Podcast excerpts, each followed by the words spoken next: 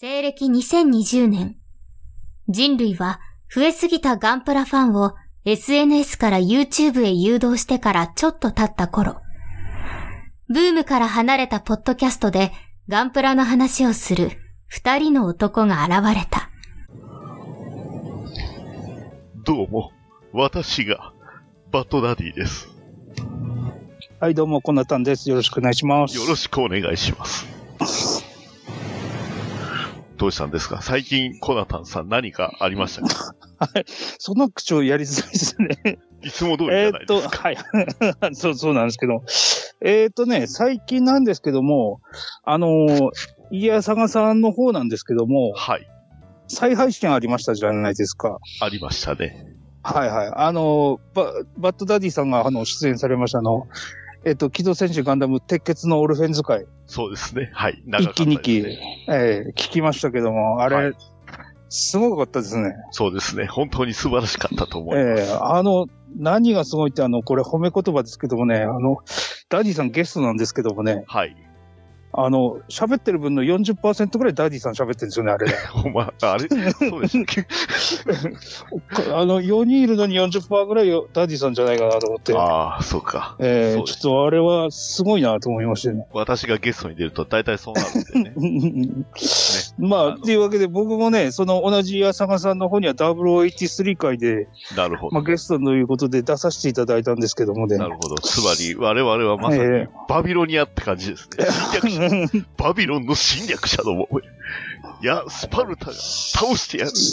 えーそれでですね、あの、はい今回ちょっと、まあ、我々ちょっとあの、よその番組で、あの、はっちゃけすぎたということで、そうですね。ちょっと反省の意味を込めてですね、今回ちょっとゲストにですね、はい。えっ、と、スペシャルなゲストをお呼びしまして、なるほど。ちょっとガンダムの、の特別会をやろうと。そうですね。はい。あの、えレオニダスの真似はもうやめました。 はい。えー、ね。というわけで、あの、はいはい。ちょっとだけヒントをね、実はあの、モノマネの方にヒントを入れてしまいましたけど、えー今あ回そうなはん、ですか。えー、機動戦士ガンダム F91 回ということで、ね。はいはいはいはい。それとスパルタ何の関係あるねんっていうのは、まあ、あの、ちょこちょこ出てくると思いますんで、はいはいはいはえーよろしい。くお願いしますということで、えー、そうですね。ではもう早速お呼びしましょうか。はい。はい。それでは、えー、いやさが、あ、ごめんなさい、えー、いやさがブーより、アニさんどうぞ。どうも、私がアニマルジャパンです。いやー、 本物だ、来ま本した物。ね はいいですね。はい。えーえー続きまして、えー、いやさがブーより、えー、ピチカートミルクさんどうぞ。どうも、ビチカートミルクです。よろしくお願いします。はい、よろしくお願いします。よろしくお願いします。いやー、すごいな。えーはいそして、さらになんと、今回はね、さらにお呼びするという、したということで、えー、マメタさんどうぞ。はい、マメタです。よろしくお願いします。は、はいい、よろしくお願いします。お願いします。す。ということで、まさかのね、こんな大所帯で、うちの番組をやるという、 いいですね。あの、えっ、と、ドアラジ四天王のうち3人です からね。そうですね。そう、そう考えるとなんか、すごい人口密度になってしまってます。 そうですね。むしろ僕らがなんかね、占領されてる感は。ええ戸様感が出てますよね、我々。逆に。今回は何の話をするっていうのはしたんですけど、何がきっかけだったんですか、あの、この間ですね、あのーまあ、ちょ、えっ、と、僕の方であのーあの、えっ、と、ツイッターの方であの、イヤサガの方ハッシュタグつけてですね、はい。まあ、イヤサガさんにそろそろガンダムの話を始めませんか、あの、再開しませんかっていうことでお便りを出させていただいたんですけども、はいまあ、ちょっとあの、やっぱ、あ兄さんの方でですね、F91 が難しかったということで、まあ、あの、どうせならゲストに呼んで、あの、説明をしてくれという、まあ、ありがたい、あの、オファーをいただきましたと。なるほど。まあ、勝手に僕が解釈しまして、はい。まあ、早速、ちょっとやらせてくださいということでお願いしまして、まあ、今回ゲストに来ていただいたという次第なんですけども。教えるっていうことは、むしろゲストで来ていただいたのに、どっちかっていうと、なんか、返事とか相槌ばっかりになってしまいそうで怖いんですけど、大丈夫なんですかね。いやいやいや、まあまあ、その辺はまあ、なんとなく。ああ、なるほど。まあ、あの、なので、今回ちょっとね、あの、あれなんですよ。新しいうちらの番組の中の新シリーズということでですね。ええ。あの、今更知りたいガンダムの話というシリーズにしたいなと思ってまして。なるほど。わかりました。はいはい。はい。 ということで、その第1弾ということで、機動戦士ガンダム F91 ということで、まあ、イヤサガさんのお二人を、えゼータでもなければ。え、 そうそうそうそう、まあ。なので、だから、あえて言えば、今更聞きたいっていう、今更知りたいシリーズということなわけですよ。 なるほど。で、ちょっと私とダディさんだと相変わらず、あの、暴走気味の先生になりそうなの で、そうですね。いつも通えりえね。なので、はいええ、まあ、ここに一人ガンダム先生をですね、もう一人あのあの追加してですね、うんちょっともう少し分かりやすい話になれればなということで、今回、マメタさんにもお声をかけさせていただいたとはい。いう次第なんですよ。なるほど。。はい F91 のことなら、もう、豆田さん、もう、完璧だ。はい。あ、裏切らないで。 完璧って言われてしまったらすごいな。まあ、以前ね、あの、F91 の話はしたいんですよって話はね、まあ、あの、前に、う豆田さんとは直接会ったことがあるんで、あ、なるほそど。の時とかにもね、話したことがあるんで、うんうん。いそういうのもあって、今回ちょっとお呼びしようかなということで、ご縁でや、はい。お声かけさせていただいたということですね。ありがとうございます。ありがとうございます。早速なんですけど、え、どうはいいう感じで話します、ええーとですねとりあえず、基本的なところはちょっとね、あの、いやさがブーさんに、えー習って、あの、僕はウィキペディアを読まさせていただきますと。あえーでもその前に、いいですかその前にいいですかいいですかその前にですね、これちょっとピチカートさんに質問があるんですけども、おー、ドキはいはい。えっ、と、ガンダム F91 について、はい。あの、ピチカートさんが知ってることを、ちょっと、あの、喋っていただければという。そうですね。僕が言っちゃったそらダメうです。まず一番最初にここで、えええっとですね、91年公開なんですよ。はいはいはいはい。あれ、時代合わせて91、F91 なんですよね。ああ、なるほど、なるほど。はい僕結構ですね、地元でガノタで通ってますんで、結構あー詳しいですよ。あそはういはい、あいいですいいですいいですよ。もう、もう、あ、どんどん F91 どんどんくださいは、あのーすごくちっちゃい。あ、すごくちっちゃい。うんはいはいははいい。。えー、さのに高、高出力はいはいはいはい。で分身する。おう分身する。はい。はい。で、セシリーの髪が綺麗。手尻の髪。はい。はいはいはいはい。で、あと、ラフレシア。はいはいラフレシア。はい。まあ、あれ花の名前ですよね。そうですね。はいはいはいはいはい。えー、あと、えー、ずーっと、シーブックは、神湯の子孫じゃないか、え神湯系列の家系じゃないかという。おうなるほど、なるほど。初めて聞いた。えそれ、それあはそうまだですか言っちゃダメですよ。ダディさん。 はいはい。あ、いいです、いいです。もう、もう、もっと、もうちょっとください。もうちょっと。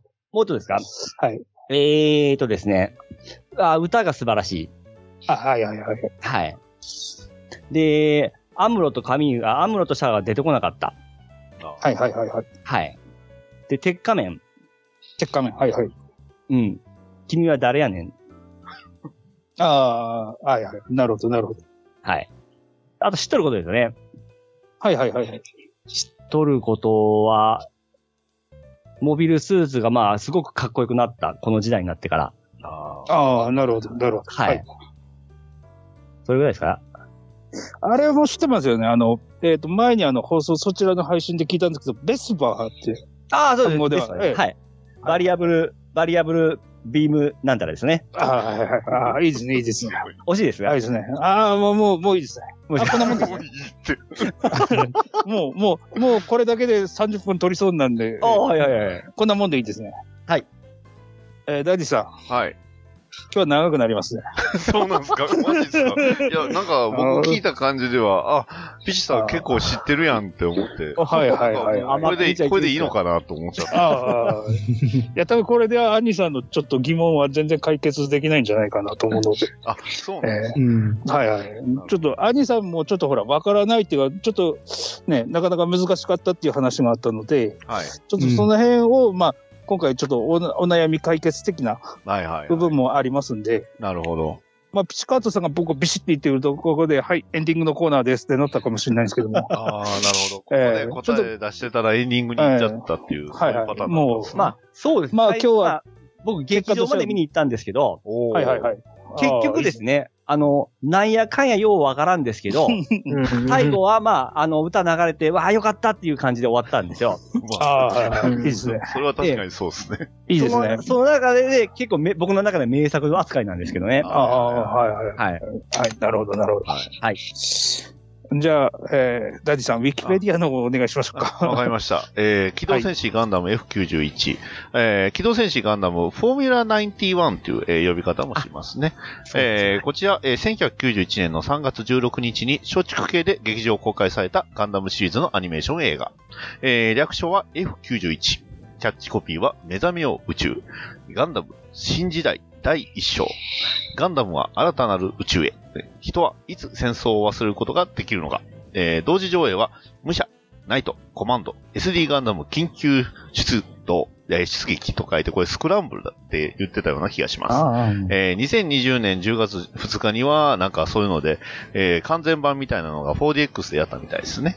はい。あと、あのーね、尼崎の塚口の、えー方の劇場でも、あの F91、確か去年の年末ぐらいにやってたような気がします。はい。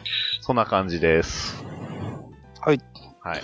えっ、と、それでですね、これ、はいえっ、と、作品の解説の方にですね、うんあるんですけども、これもともと、えっ、と、富野義行監督の方で、テレビシリーズをやるっていうことで前提で企画を立ち上げたものを、えっ、と、まあ、いろいろ、まあ、スポンサーとの相談により、映画にするということで、えっ、と、構想の序盤の1クール分にあたる部分を、劇場用のストーリーに、えっ、と、映像化したものであるとなるほいうふうに書いてますので、どはいなんで実際本来であれば、えー4クール1年分ですか、当時だと、の、えっ、と、映像のストーリーになる予定だった部分の、まあ、4分の1の部分を、こう、さらにこう、2時間ちょっとの映画にしてるので、うんまあ実際には、あの、まあだいぶはしょられてるので、まあわからない部分が多いんじゃないかなというふうな、うんえっ、と、作品だということのようですね。なうるん。でちなみにこのあの、スポンサーっていうのはバンダイなんですけども、うんうんえっ、と、このウィキの方を見ると、あの、逆襲のシャアがですね、あの、映画だった割には、えっ、と、プラモデルの売れ行きが良かったらしくて、まあ、テレビシリーズじゃなくても、プラモデル売れるんじゃねっていうことで、まあ、あのーえっ、と、テレビシリーズじゃなくて、えー映画化になったというふうな話がありますほどね。なかなか身も蓋もない理由ですね。 まあ、あの、スポンサーは大事ですからね。はいで、ちなみにこのタイトルの F、フォーミュラーは、えっ、と、まあ、基準っていう意味が含まれてるので、ガンダムの新しい基準、新基準を作るっていうことで、うんうんあとあの、え当時やっぱあの、車の F1 とか流行ってましたけども、うんえその F1 とかの流行りをまあちょっと取り込んだんじゃないかなというのも、ちょっと考えられるところであるんですよなね。るほはどははは。うん。あれですね。まあ後にねシュシューマッハがガンダムに出ますもんね。後に。あ、そんなのありましたっえ、け知らんすか漫画版いやのちょっとビクトリーガンダムのパイロットの名前ですよ。 ギグシャッコのパイロット3知ら人、シューねえ。マッハって、ブロスト、そしてセナって言って ね、3人揃ってサンダーインパルス隊って言って、ごめんなさい、これ以上黙り ます。え、あの、その都度入れていいんですか黙っておきましょうか。 ああ、いや、いいですよ。大丈夫です。大丈夫です。はい。あの入れていただ いて、はい。 F91 のプラモが発売される前かどうかは覚えてないんですけど、F90 のが出てましたよね。はいはいはいはい。ありましたね。あれ位置づけは何なんですか ?90、91の前ということでいいんですよ。はいあれはそうですね90の話だったら僕の方ができるかもしれないですけど、一応ね、はいあじゃあの、F91 のプラモの後に出たもんなんですけど、あ、あれ後なんですね。あの、まあ、漫画作品と、あとゲーム作品とありまして、あええ実はそっちの方で展開してたんですよ。あのええだから漫画でも、えー F90 が主役の作品があって、まあ、それがちょうどその F91 の前日スタンその1。で、ゲームの方は本当、えーっとね、時代が、えー宇宙世紀122年の、えー話っていうのをあの展開したゲームが、ちょうど劇場公開の後にまた出たので、そこで、えー使う主役機が F90 なんですよ。だから、まじゃあ、ガンダムでいうとこの MSV みたいなもんですね。うん。プラモすごい凝ってましたよね。いろんなパーツが変形できて。あの、はい今はいはいはい手元に箱持ってます。 はい、100僕も買っうん。買った記憶ありますもんね。F90 めちゃかっこいいですよ、これ、本当。これもともと F91 の主役機にもなるかもしれないっていうデザインの一つだったはずなんですよね。確か90って。そうですね。そう、あのそうですね。あでの、あのはい。デザインで、ね、あはいはい F91 って書いときながら、明らかに F90 みたいなのがあり ました。そうですね。で、あの、実際のところは、その、大丸さんが一番最初にデザインしたのが F90 に後になりまして、うんえーっと、結局、その、新基準というフォーミュラシリーズという、えーデザインをするにあたって、もっとデザインを変更したいよねっていうことで、あの、うん今の F91 のデザインになったんで、それ以前だと、その、いわゆる、えーっと、サイズを小さくしますよ。15メートルクラスにしますよという、あの、名題はあったんだけども、それ以外のデザインは、まあ、小原さんが、あの今までのガンダムと同じようなデザインをしたんで、それも結局 F91 の元になってるというふうに、ウィキになんか書いてた気がします。ね、ほうすごいここまで詳しく説明書いてくると思わなかったぞ。長いっすよ、ここ語らせ ると。はいはいはい。電パック数とかそのうちいっぱい出してきますからね。そうそうそうそうそう。ありがとうございます。で、それでですね、あの、まあ僕もいろいろあるんですけど、マメタさん F91 のあの、んなんだ、魅力っていうか、何か、あの、ここが推している、この映像として作品として、これが素晴らしいよっていう、なんかポイントがあったら、ちょっと一つぐらい挙げてほしいんですけども。あ作品としてっていう感じで捉えるならば、はいはいま。あ、その前に一回、アムルとシャアがいなくなったじゃないですか、一回。はいはいはい。なんで完全に一回リセットして、もう一回一から作ろうっていう、さっきまでの基準みたいなのがこの作品なんで、うん。やっぱりいろいろリニューアルされてる、モディルスーツの形も、あと敵さんもモノアイじゃなくてゴーグルになったとか、おーはこいういっはいたはいところもやっぱ基準が改まったというか、リセットされてるんですけど、あただ最初の人たちがあの、また戻ってきてるんですよね。富野監督と大河原さんが目角やって、はいはい安彦さんがキャラクター書いて、はいはいはいはい。ものすごい新シリーズはこっから始まるんだなっていうのを考えてすごい見てたの記憶あるんですよね。はいはいはいはい。なんで、お声優さんもすごい新しい人が多いですよね、その時期。えーっと、主役の辻谷さんが、まあ、言うとその直前でポケセンのあのバーニーやってた人ですけど、ね。はいはいはいはい。まあ、いろいろやってましたし、ううんん。バーニーもやってましたし、あの、僕がすごい聞いて新しいと入れたなって思ったのは、やっぱりあの、小安さんなんですよね。あ、いましたね、中に。確かに。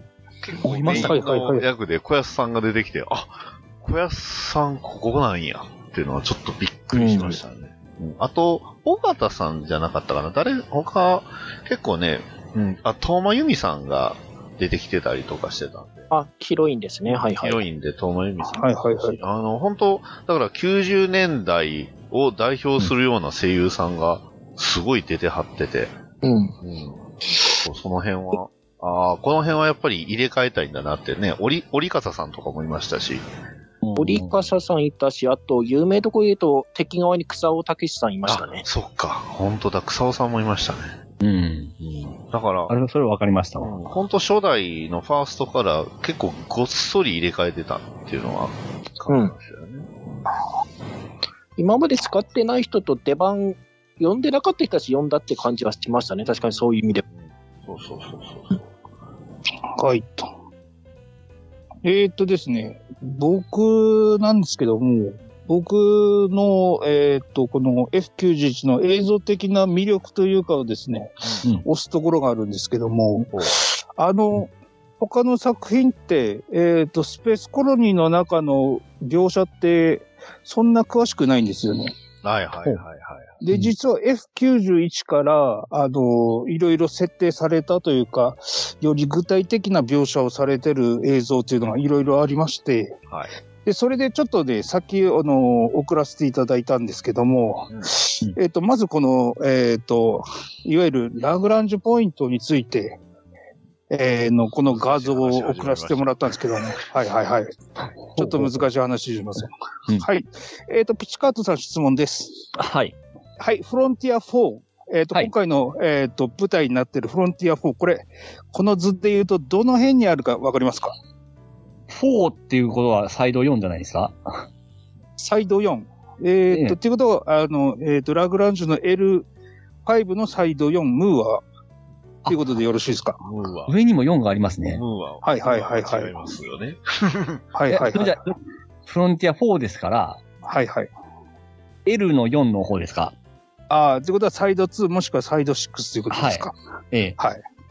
まあ、皆さん、あーえっと、どう思われますかわかりますかえっとね、実はね、事前にいろいろ調べてたんですけどね。ああ、じゃあ、あの、答え知ってる人はちょっと。 っていうか、うんこんなん、その、何、げあれ見ただけでわからないやつ じゃであすよね。まず、ピチさんはね、ピチさんはね、この絵を見てね、うんええどれが地球かが分かってないと思うんですよ。ああ、そうですね。そうですね。あ、なんかそういうこともあるんこですかの絵だとね、あとね、月も結構大事なんですよね、あ本当うんは。わかそっういうことはいた。はわいかはっいた。はい。あ、あの、あ黄色いのが月でしょ。いや、違います。ます。えーとあの青いのが地球こじゃのない絵ですかには月がないって言ったじゃないですか。まあ月のうん地あ球がま、月、月ありますこれよ。紫かなもしかして。そうそうそう。月が紫で黄色が地球なんですけども。はい逆じゃないですか、色。いやいや、あ の、えっとね、ラグランジュポイントっていうのは、あの、えっ、とね、地球と月の重力の均衡点ということなので、えっ、と、このバランスで、この通りで、あの、これ、あの、えっ、と、一年戦争の当時からこのラグランジュポイントっていうのの位置は変わってないんですけども、えっ、と、基本的にここに出てくるものは、一年戦争にも登場するものがほとんどですよね。はいはいはい。で、えっ、と、今回僕も調べてちょっと驚いたんですけども、実は今回この舞台が、えっ、と、ラグランジュ1、えっ、と、サイド5、ルーム、うん。うんここが実は、えーっと、あの、一年戦争後に、えーっと、再度の再配備というコロニー再生計画というのがありまして、うんえーその結果、えーっと、かつてのサイド5が、えーっと、新生サイド4あので、いわゆるフロンティア4になってるという設定になってるんだそうです。一年戦争で ね、数が減っちゃってるんですよ。はいはいはい。あの、一年戦争をコロニー落としたりしたじゃないですか。はいはいはいはでい。要はそれってあの、サイド4ムーアにあるコロニーだったんですけど、えーはいそれが結局減ったりとか、まあ戦争でね、人類の総総人口の半分が死に至らしめられるだって言ってましたけど、 要はそれで減っちゃったんで、だから、うんあの、数字が変わってるんですよね。で、だから、えーまあ、フロンティア4、サイド4が、えーまあ、元々の旧サイド5がサイド4になったっていう、えー今のコナタンさんの補足です。 ああ、そうそうですね。そう。いきなり9って言われてもね、ねなんでってなはいはい。はい。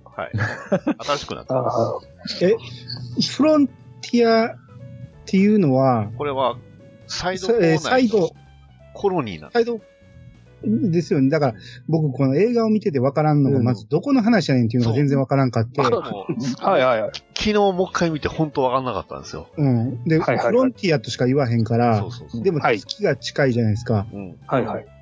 で、元々のそのサイドがあったのと、また関係ないサイドができてんのかなって思ったんですよ。はいはいはい。うん。あうん。ほんで、フロン、あの中でフロンティア4、フロンティア1が出てきたじゃないですか。ありましたね。はいはいそれが距離がすごい近い感じがしたんで、うんはいはい。あれ全部ふり含めてフロンティアサイドなんかなと思ったんですよ。そう、まあそうですね。はい。はい。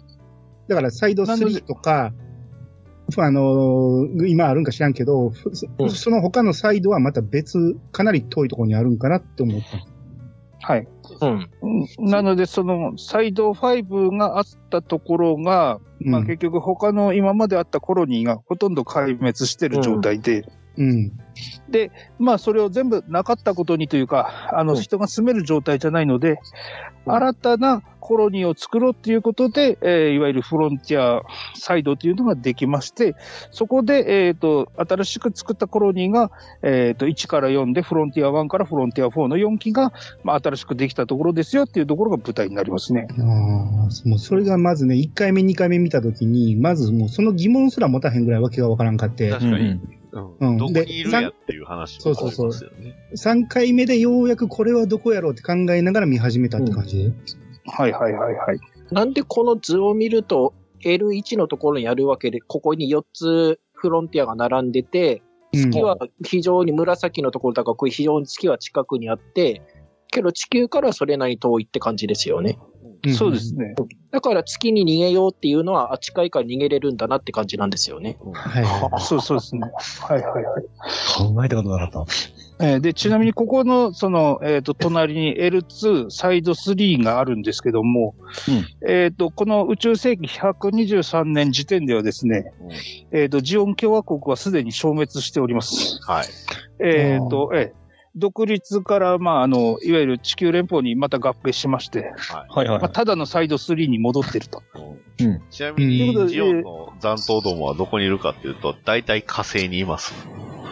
はいはいはいはいそう。地球圏にはおらへんのですよね。で、まあ、うんうん火星圏でもいろいろ一悶着あったって、えー、まあ、ガンダム F91 って連邦軍めちゃくそ弱いじゃないですか。うん。はいはいはいはい。にしても、にしては割とね、ジオンとかがいろいろね、ちょっかいはかけてきてるんですよ。だかそうなら、んうん戦闘の意欲だけはあるっていうのは、おそらく、まあそこを意識してたのかなって。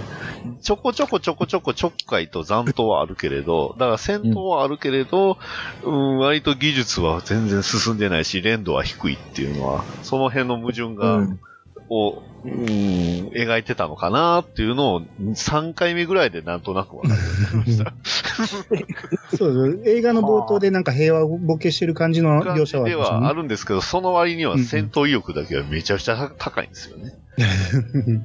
えだかーら経験ないけどやる気だけはある人たちそうなそんうなんでですす。経験ないくせにやる気だけはあるみたいな、そんな感じ。だって、なんか知らないモビルスーツ入ってきても、あれなんだろうっていうぐらいの人たちですからね。ね。うん。まあ、これが、あの、なんだよ、劇場公開された頃っていうことだと、他のシリーズがまだない時代の話なんで、えっ、と、えー逆襲のシャアが、えっ、と、えーダーブロ93、えっ、と、宇宙世紀93年の話で、うんええっ、と、これが123年の話なので、い覚えやすい。えうんはい。30年間およそ大きい戦争はありませんでしたと。うん。いう、えっ、と、時代背景で、まあ、うん結局連邦も、あの、大きい脅威にはさらされてないので、うん敵がいないっていう状態で30年間、あの、軍を維持してるという、ふうな状況なので、まあ、結果平和ボケしてるっていううんとこからスタートするんですよね。うんうん地球の人たちはなんかね、あの、ニュースでは、ね、えー、ヘラヘラしてましたし、はいはい。はいはいはい。ニュースで。うんあれは非常に皮肉食いてましたけどね。はいはいはい。うんこれき作られた時だと、あの、ユニコーンとか、あの、とは先行のハサウェイとかって、この後なので、そうですよなんかねこれ言ってんですよね、これ、この辺こは。のハサウェイってこの後になるんですかねあの、えっ、と、F94 より後です小説ね、版確出たんっていつでしたか。あれ、伊藤時ぐらいか。えっ、とね、確かでも F91 の方が先だった気がしますけどね。っけはいはいはいはい。近くはあったけど、多分、ハサウェイの方が後だと思いまいすやね、。ハサウェイの方が前です。あ、ごめん。あとウ89ィ年キで。でした。うん今、あ、89あか。いや、おかしいなと思ったんで、そうです。なるほど、ハなサウェるイのほ方ど。が後なんです。あの、前です。あの、ハサウェイが89年ですわ。はいはいはいはい。ちなみにじゃ F91 の後はね、クロス、えっ、と、ガイアギアですね。あ ーでも、ガイアギアも始まってる。これ。いやちょっとそのその話やめましょう。まずはね。はいはい。はいあれ、公式に認められてないんで。ガイアギア87年か。はい。 まあ、ちなみにその先行のハサウェイの、えー、と舞台になったのが地球ですので、はいうんえー、と宇宙では、まあ、あのハサウェイの、えー、と反乱はあんまり関係なかったので、まあ、この当時としてはその逆襲のシャアのシャアの反乱以降30年平和でしたよっていう、まあ、どこから冒頭始まってるっていうところで、うんえー、ととりあえず今回はそれでお願いします。ああ、なるほどうねん。はいはい。で、えーっと、じゃあ、早速、えーっと、今、ちょっと僕らあの、実はあの、音なしで再生してる状態でですね、はまあ、見なが ら今、やってるところになったんですけども僕、は全部メモしましたけど、今回は。ああ、いいですね。ダディさん、やる気満々ですね。うんえーで、一番最初に、まあ、冒頭、こう、なんですか、オープニングの F91 って出たところから、こう、溶接みたいなんで、ビビビビビビビンって四角く貼って、ボコーンってやって、わらわらわらわらって言って、あの、クロスボンバンガードのモビルスーツが出てくるじゃないですか。はい。あはい。はい。あ、うん。あれ、まあ、あの、一言で言うと、かっこいいですね、しか出てこないんですけども。あ、え、ああれはあれでしょえファーストいいですよオマージュでしょよく、そうそうそうそう。そうううんん。あそこまであ、もまあ、そうなんですけど。うん予告で出てましたよね、映画そうの。そうはいはいはいはい。ですね。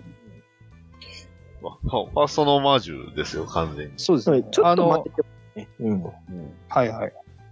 あの、ファーストとかだと、あの、偵察任務なので、あの、こっそりこう、えっ、と、扉をく開けてウィーンって中に入ってくるんですけども、えっ、と、こちらのクロスボンバンガードは、あの、もう完全にあの、えっ、と、戦闘しに来てますんで、うんまあ、いきなりドアを、まあ、ぶった切って中に入ってくるという。ふうな状況なんですけども戦い方ですよね。いわゆるドアを外はいはい側で壊してから、ドーンとうん。蹴って。うんはいそんなう感じ。ん。でも、せんちなみ宣に伝はされてる。クロスボーンバンガードって敵の部隊の名前じゃないですか。はい。はいはいはい。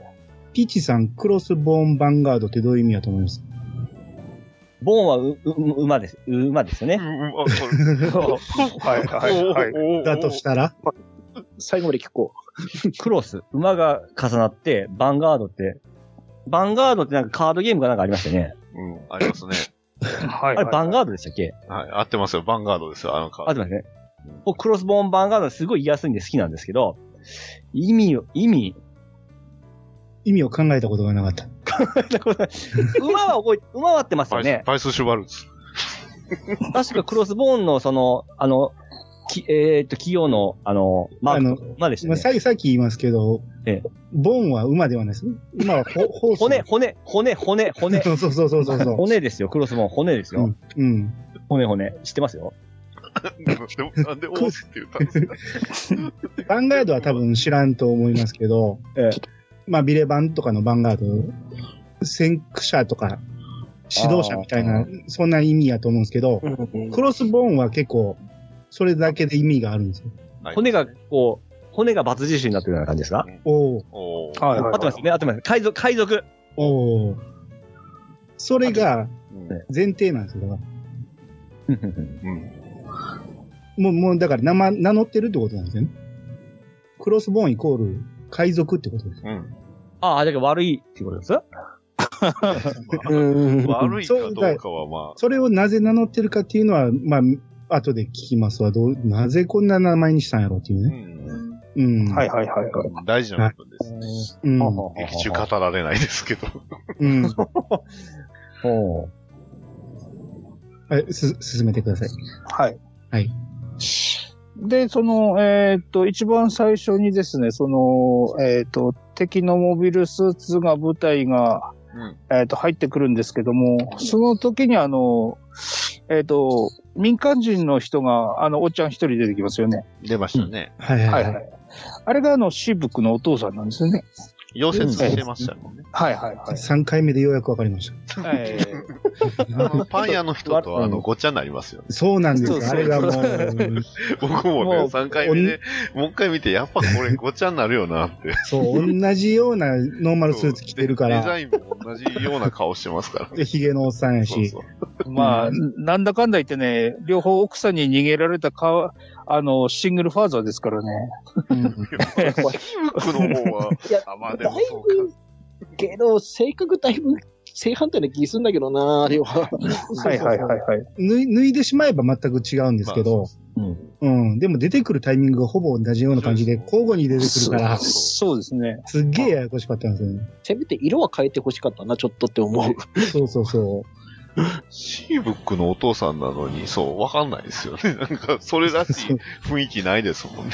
はいはい。あの、悪悪そうな顔してますもんね。ええだそいのぶ後母親の血が強いもんな、あれ、外見からすると。確かに。母親にの合流してお父さんって言われるまでわかんないですもんね。う。うん。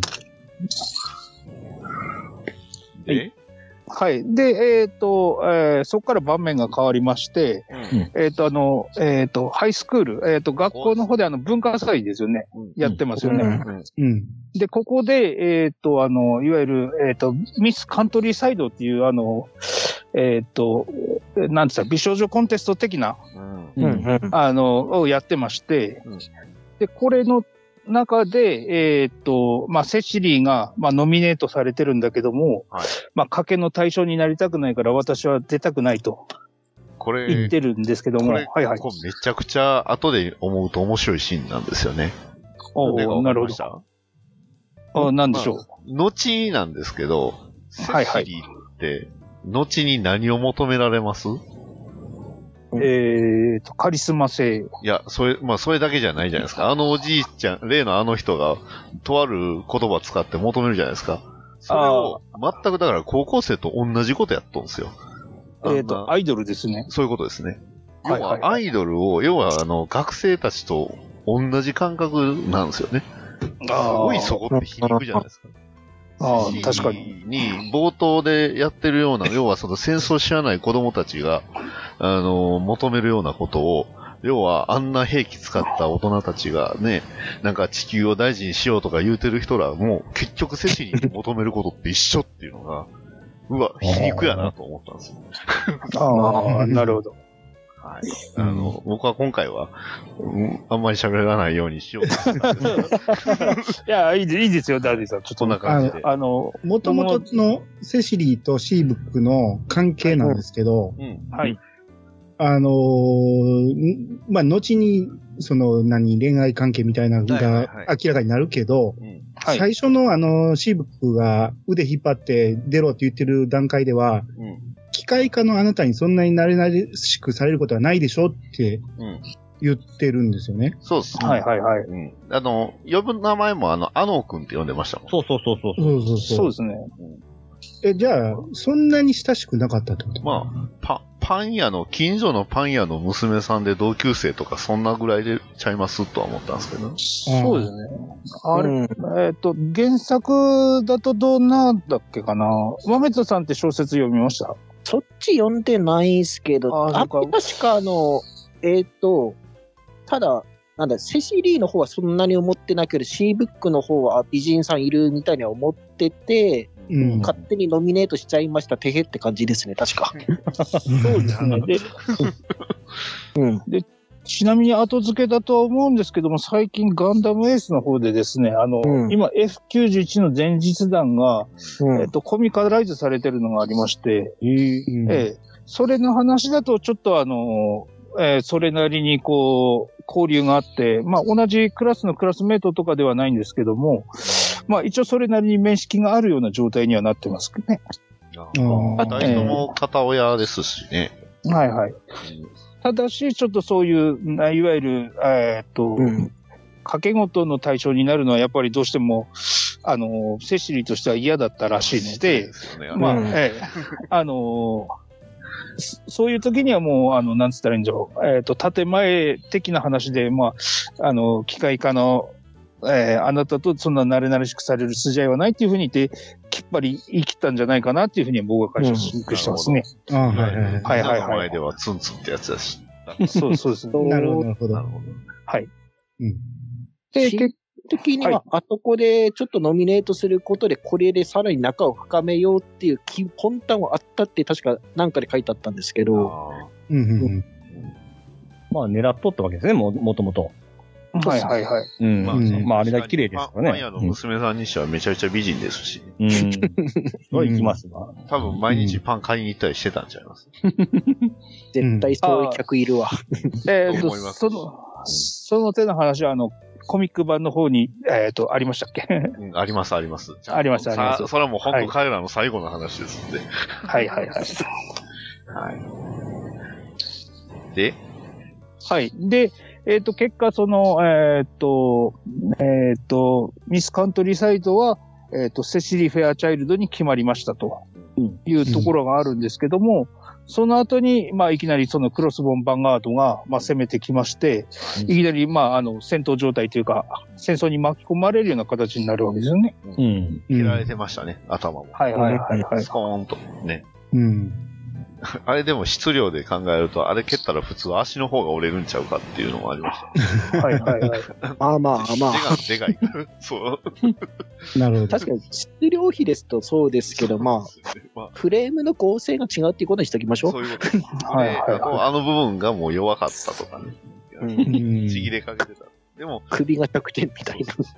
あの、でも、戦闘自体はやっぱりクロスボンバンガードの方がうまいんですよね。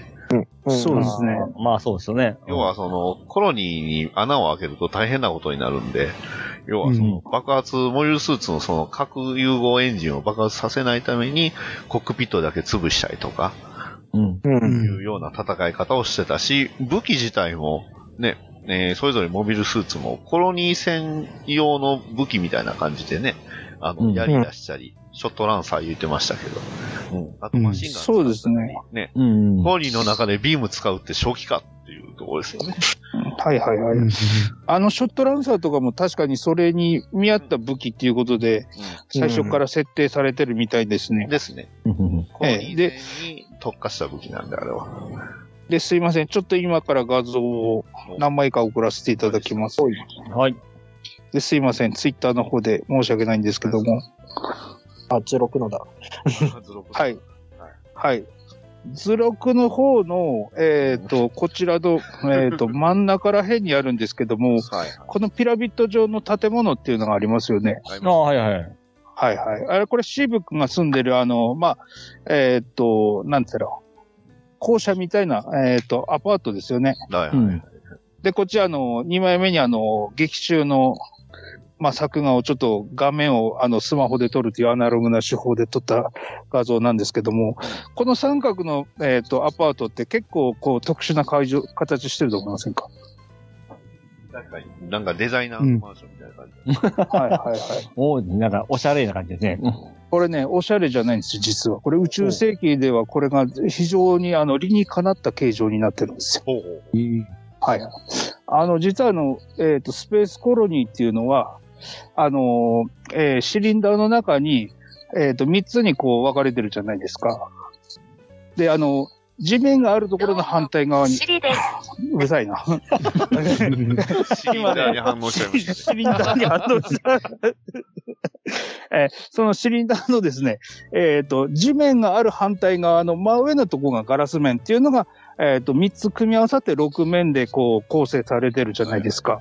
はいはい。なので、実は太陽光っていうのは、えっ、と、こういう開放型のスペースコロニーっていうのは真上からしか光が来ないっていうことになってるんですよ。あうんあ、そっか。えなので、えっ、と、実はその、いろんな部屋に南向きで、えっ、と、日当たりのいい部屋を、えっ、と、提供しようとすると、えっ、と、こういう三角形の形になるっていうのが、えっとデザインの元になってまして、これがその富野監督のメモの、プロットでもこういうピラミッド型の建物になってますというのもあるし、確か原作小説にもそういうふうな表現があったんじゃないかなっていううんうん話がありまして、まあ、こういうところがですね、宇宙世紀のスペースコロニーにおける、まあ、いわゆる公共住宅みたいなものを丁寧に書いてると。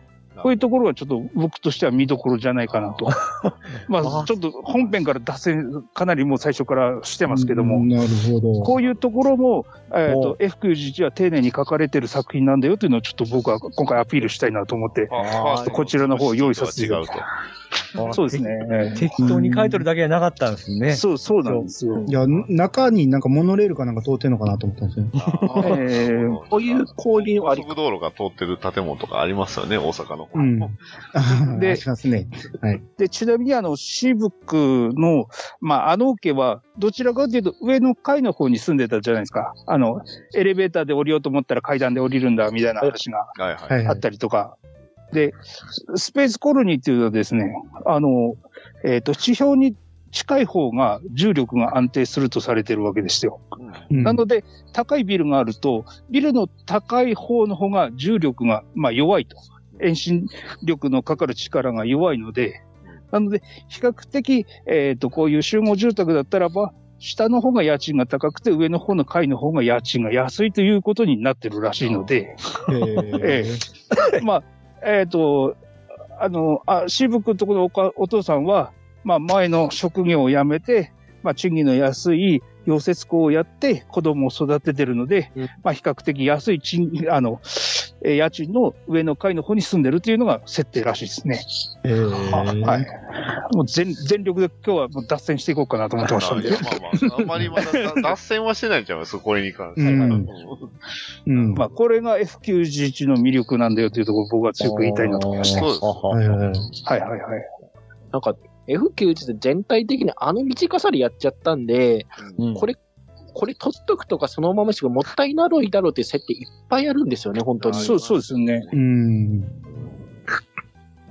そうですうねん。で、ちなみにちょっとあの、は、えっと、少し戻るんですけども、はいえっと、さっきあの、ほら、えっと、セシリのお父さんと、うんえっと、ベラルーナの、えーあ、シブクのお父さんがちょっと見分けがつかないということで、うんセシリのお父さんが出てくるシーンがあるんですけども、言いましたねえっと、あの、軍の、えっと、港の方にあの、パンを納品してるシーンがあるんですよ。ありましう。たね。うんん。で、その後にですね、えっ、と、車が自動的にそのまま直角にこう折れるように、こう降りていくシーンがあるんですけども、ちょっと覚えてらっしゃる方いますかああ、覚えてますよ。うあんあはいはい。あれはですね、あの、まあ、えっ、と、宇宙港に近いところに、えっ、と、車、あの、一般の道路で使ってる車を持ってった時に、まあ、普通に走れないじゃないですか、重力が軽いので。うん。なんで、えっ、と、それを、あーと一般の車両を運運行するために、あの、胴体の方にフックみたいなのがついてですね。うんで、結果、あはいのは、い直角にこう曲がって、こう、いわゆる重力ブロックの方まで移動できるっていうのが、まあ、あの、具体的にもう分かるような映像になってると。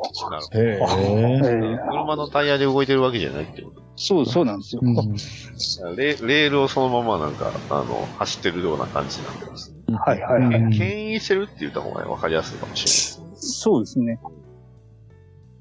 はい、なるほど。うん。はい。ということで、その先にそのまま行きますと、はいえっ、と、まあ、例のあの、連邦の軍人が、あの、まあ、抵抗は無理だよって言ってるシーンが出たりとかですね。あとは、あの、あれですね、えっ、と、シーブクたちがですね、うんえっ、と、その後あの、えっ、と、戦争博物館ですか。はい。はいはい。ここに逃げ込むという話があるんですよ。はい、逃げ込みました。はいはいはい。で、こちらの方でですね、あの、ガンタンク出てきたじゃないですか。ああ、はいはいはい。はいはうい。で、ちょっと今回ね、えっ、と、画像をさらに用意させていただきましたので、すいません。はい。で、これについてはね、ちょっとダディさんに先に言われちゃってですね、マジですかえーあのーまあ、用意した画像は俺が作ったやつじゃないので、あれなんですけども。うん。はい。うんちょっと待って、なんか違う、なんか違う。ああ、はいはい。あれ表紙がなできない。なんでだろう。よいしょもうこっちまだ暗い、暗いままですね。あー、出ました、出うましんた。。あ、出ましたよ。はい。ああの、そういうことね。はいはいはい。ちょっとこれ、はいまあ、広い画像なんですけども、うん。これガンタンクですよね。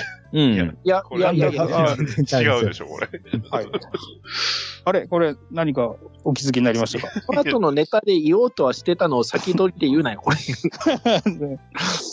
あの、えっ、と、あのーシーブックの方が、えっ、と、うんこれは10年以上前のタンクだよと。そうう。ん。変形型のモビルスーツで、それで、そんなもんで、あの、戦いに行っちゃ危ないよっていう話をするんですけどうも、ん。うんえこうーでも、ジェガンもっと古いんですけどって思いまはいしたはけいどはねい。ところがでもよく考えてもらうと、今今回のシリーズ、フォーミュラシリーズ小型モビルスーツっていうのは、うんうん最新のモビルスーツっていう設定になってるじゃないですか。そうです。はいはういはい。んはう。というんことは、このガンタンク小型なのに、うんえっ、と、10年以上前の旧式のタンクだよっていう言い方って、なんか変だと思いませんかまあね。まあ、要はその、はい出てきたタンク、ガンタンクあれちっちゃいんですよね。ガンタンクはいにはいしてはは。うん。うん。本来もっとでかいんですよ。ほうほうほう。うんでも、い。で、これちょっとあの、うん違う色のものも、ちょっと画像を送らせていただきますんで、ちょっとこれを見比べていただければわかると思うんですけども。 違う色って言ったね。違う授業はいあの、これ、あの、ガンダムユニコーンに出てきました、あの、エコーズが使ってる、あの、ロトっていう、えっ、と、モビルスーツだ、小型モビルスーツ出てきたじゃないですか。はいはい。実はこれを、えっ、と、ガンタンクのカラーに色を塗ったっていうのをですね、ほええ作ろうと思ったら、ダディさんに先に言われちゃったんで、ええ言われても参参考考じゃないですか。ええで参参考にしようと思って拾った画 像を、まあ、今回そのままちょっとの載せちゃったんですけども、 まあ別に画像載せないから別に、ねアえッえプしないからいいですけど。はいまあいいけど。まあ実はちょっと作ろうと思って途中まで作ったんですけども、あのあガンダム R44 はプラモ持ってなかったんですか、 R44 は持ってないですあ、。そうなんですか。あれ激レアなキットですけど。ええロトツインセットをですね、1個組み立てて色を塗ろうと思ったんですけどですね、あの、タンク形態にあの変形させるときにあの腰の軸を折ってしまいまして、ちょっと僕僕の心が折れちゃいまして、まあ、参考にしよう思ったら。 144分の1出てましたよね。確か。えっ、とね、100分の1なんですよ100分の、一あれは実は。でえーあ、本当だちなみに、えー同じようなあのところのサイトで拾った画像があったので、えーこちらも4枚目で送らせていただきますけど、かっこいいな。はい。あガンダムあ、本物ですね。はいうんガンタンク R44 の100分の1と、あの、ロットツインセットの100、あ、144分の1と100分の1の比較ですね。あんま変わんこれで見、えーこれで見るとあんまり変わらないんですよなね。い。はいはいはい。ということで、このモビルスーツは、あの、宇宙世紀でいうと100年以前、96年当時にはもうできてたモビルスーツで、で、あの、F91 の設定っていうか、公式のホームページを見ると、確かガンタンク R44 が宇宙世紀107年建造とかっていうことになってるんで、そうですね。ええそれでまあ20年近い古い旧型のタンクだよと。うん。うんで、これの原型は、さらにもっと前の宇宙世紀96年のそのユニコーンの時には、もう運用されてる、あの、モビルスーツだったので、あの、実際にはもっと古い機体だったんではないかなと。いうお話ですねちなみに、どんだけ性能低いかっていうと、このロトのジェネレーター出力はほとんどザクと一緒です。あの、あガンタンク R44 も、ぶっちゃけジェネレーター出力だけで言うと、ほぼほぼザクと一緒です。はい、それぐらい性能低いです。まあ、要はそのま用途のためのあースーツなんでね。戦うマシンじゃないですね。戦うマシンというか、まあ、そうですね車両というか、あれなんで。まあ、うんだって、ロトって戦うじゃなくて、運ぶが主な任務じゃないですか、どっちかっていうと。そう兵員運搬用の、要は、強襲揚陸船みたいなもんなんで。うん。そうですね。で、あとはテロリストが万が一モビルスーツを持ってきた時に対抗するために、このロトを複数機用意して、まあ、モビルスーツに対応するというえーいうふうな用途に限定されてるとうん。いうことのようですね。だから、うんで、ガンタンク R44 をなんで作ったんかっていうのは謎ですよ。うん、まあ、なんでこの色で塗ったかっていうのもあるんですけど、 そういや、だから、誰か好きまあ、好きな人が作ったから、レアものなんじゃないですか、あるい意や、味。レアもんはレアもんやと思いますよ。世界に数台しかないってい。いうやでしょうけ。ど、ちょっと待って。あれ、これ、ジェネレーターザクと一緒だとぐらいだとしたら、うん。下手したら博物館の後ろに並んでるゲルググの方が強いってことないですか そうっす。ああ、そうですね。まあ、あのゲルクももしかしたらレプリカかもしれませんし。ね。うんわかんない。でも中身はもしかしたらね、 あの、ね、ネモと一緒かもしれない。 より強いやんっていうなっちゃうかも。いやで、ちなみにあの、これなんで戦争博物館に行ったかっていうのは、まあ、あの、ストーリー上はあんま書くたられてないんですけども、ーな、んでかってちょっとわかる人いますかえーウィキペディアに書いてあるのは、あいや、書いてはないのか。うん。なんでなのあれ、あれでしょあの、ああいつ、何やったっけど小ういう屋さんの、あ小屋さんの親父に聞いて、なんか、そこに行ったら、シェルターがあるみたいな。はいはいはいはい。はいはいはい。まあ、えっと、お話の中のストーリー的にはそういうふうなストーリーなんですけども、うん。実はですね、これあの、F91 の、まあ、イメージイラストみたいなのを、あの、大河原先生が書いてるやつがあるんですけども、うんそ、れだと、えっ、と、18メートルクラスのザクとかゲルククとかの手前に F91 を15メートルのサイズで小型モビルスーツをさい描いてるようなイメージイラストっていうのがあるんですよ。うん。もうはい。なので、F91 っていうのはこんだけ新型で、こんだけ旧型のモビルスーツよりちっちゃいんだよっていうのを演出するために、戦争博物館から物語がスタートしたっていうことらしいんですよ。へえ。えーまあ、メタ的な発言にはなるんですけども。うん。はいはいはいはい。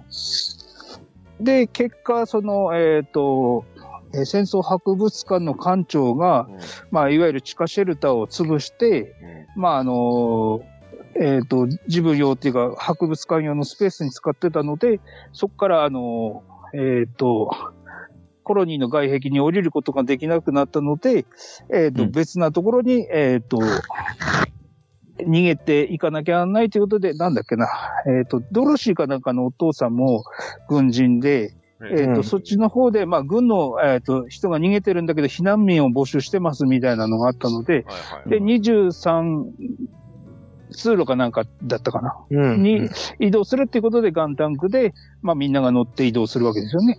うんははい。いはいはい。で、えっ、と、行く途中に、えっ、と、なんだっけ、地球連邦軍のあの、えっ、と、名前が出てこないんだけども、えっ、と、あの、若、若松さんの声の人ですけども。あはいはいはい。とりあえず、うんあの、いけすかない人たちですね。はいはいはい。はい。なんか、血気盛んな割には、経験値が少なそうな人たちね。はいはい。ですねあ。で、でバル、バルド注意ですね。あああ、そうですね。えうん。え。で、子供たちを盾にしろっていう、しようっていうことで、はいそはのい時にあの、結局、バックする時にあの、ガンタンクが変形して、ちょっと人型っぽくなって、うあ。んはいはええい。なりました。まあ、変形したのはあの一回だけなんですけどね。うん。うん。で、その時にはあれかな、お父さんと合流するんですよそうねで。すね。お父さんが助けてくれるんですよね。そうです間にね。入って。うん。てか、この、ここのお父さんかっこいいっすよね。何はがいに。はいはいはい。あの、いやー、うん。うんいや、シーブックのお父さんは、ガンダムのお父さんにしては、うんかなりかっこいいというか、多そうです分、ね。うん、一番かっこいいぐらいあるんちゃいますお父さんキャラの中では。うん。はいはい。ね。今まで歴代だとなえ、ーあんましろくなのいないっすかまずテムレイでしょ。もうアウトじゃないですか。ね、あの、フランクリン・美談でしょほらほら、もうも愛っとア人ウとト一じゃ緒んにおるじゃないですか。ダメだ。ちょっ と待って、えっと、え、いや、どうだろう。バナージのお父さんはまだ良かった方だと思うんですけど。まあねああ、そうですね、確かに。うんで、ちなみにあの、ここでですね、あの、お父さんがあの、ジャンプするシーンあるじゃないですか。ありますね。はいはい。これがちょっとね、まああの、未来のそのスペースコロニーっていうのが、本当にこういうものなのかわからないからあれなんですけども、あの、えーっと、宇宙服の、えーっと、スラスターで、えー空中飛ぶんですけども、うんその前にあのバイクで一回こう乗り上げてジャンプするじゃないですか。うん。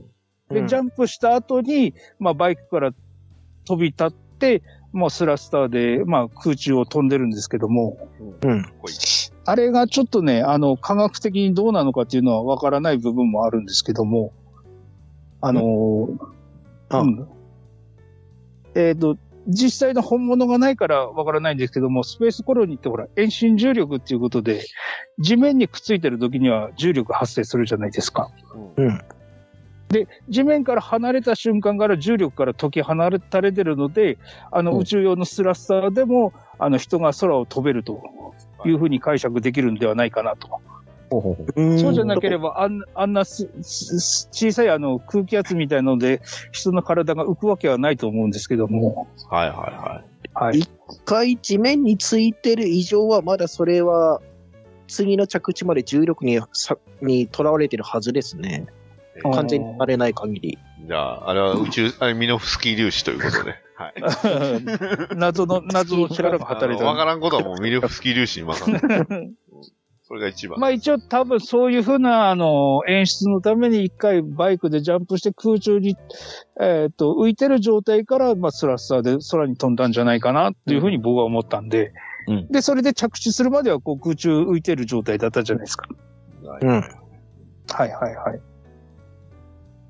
まあちょっとそういう細かいところも拾っていこうかなと。はいはい。うん。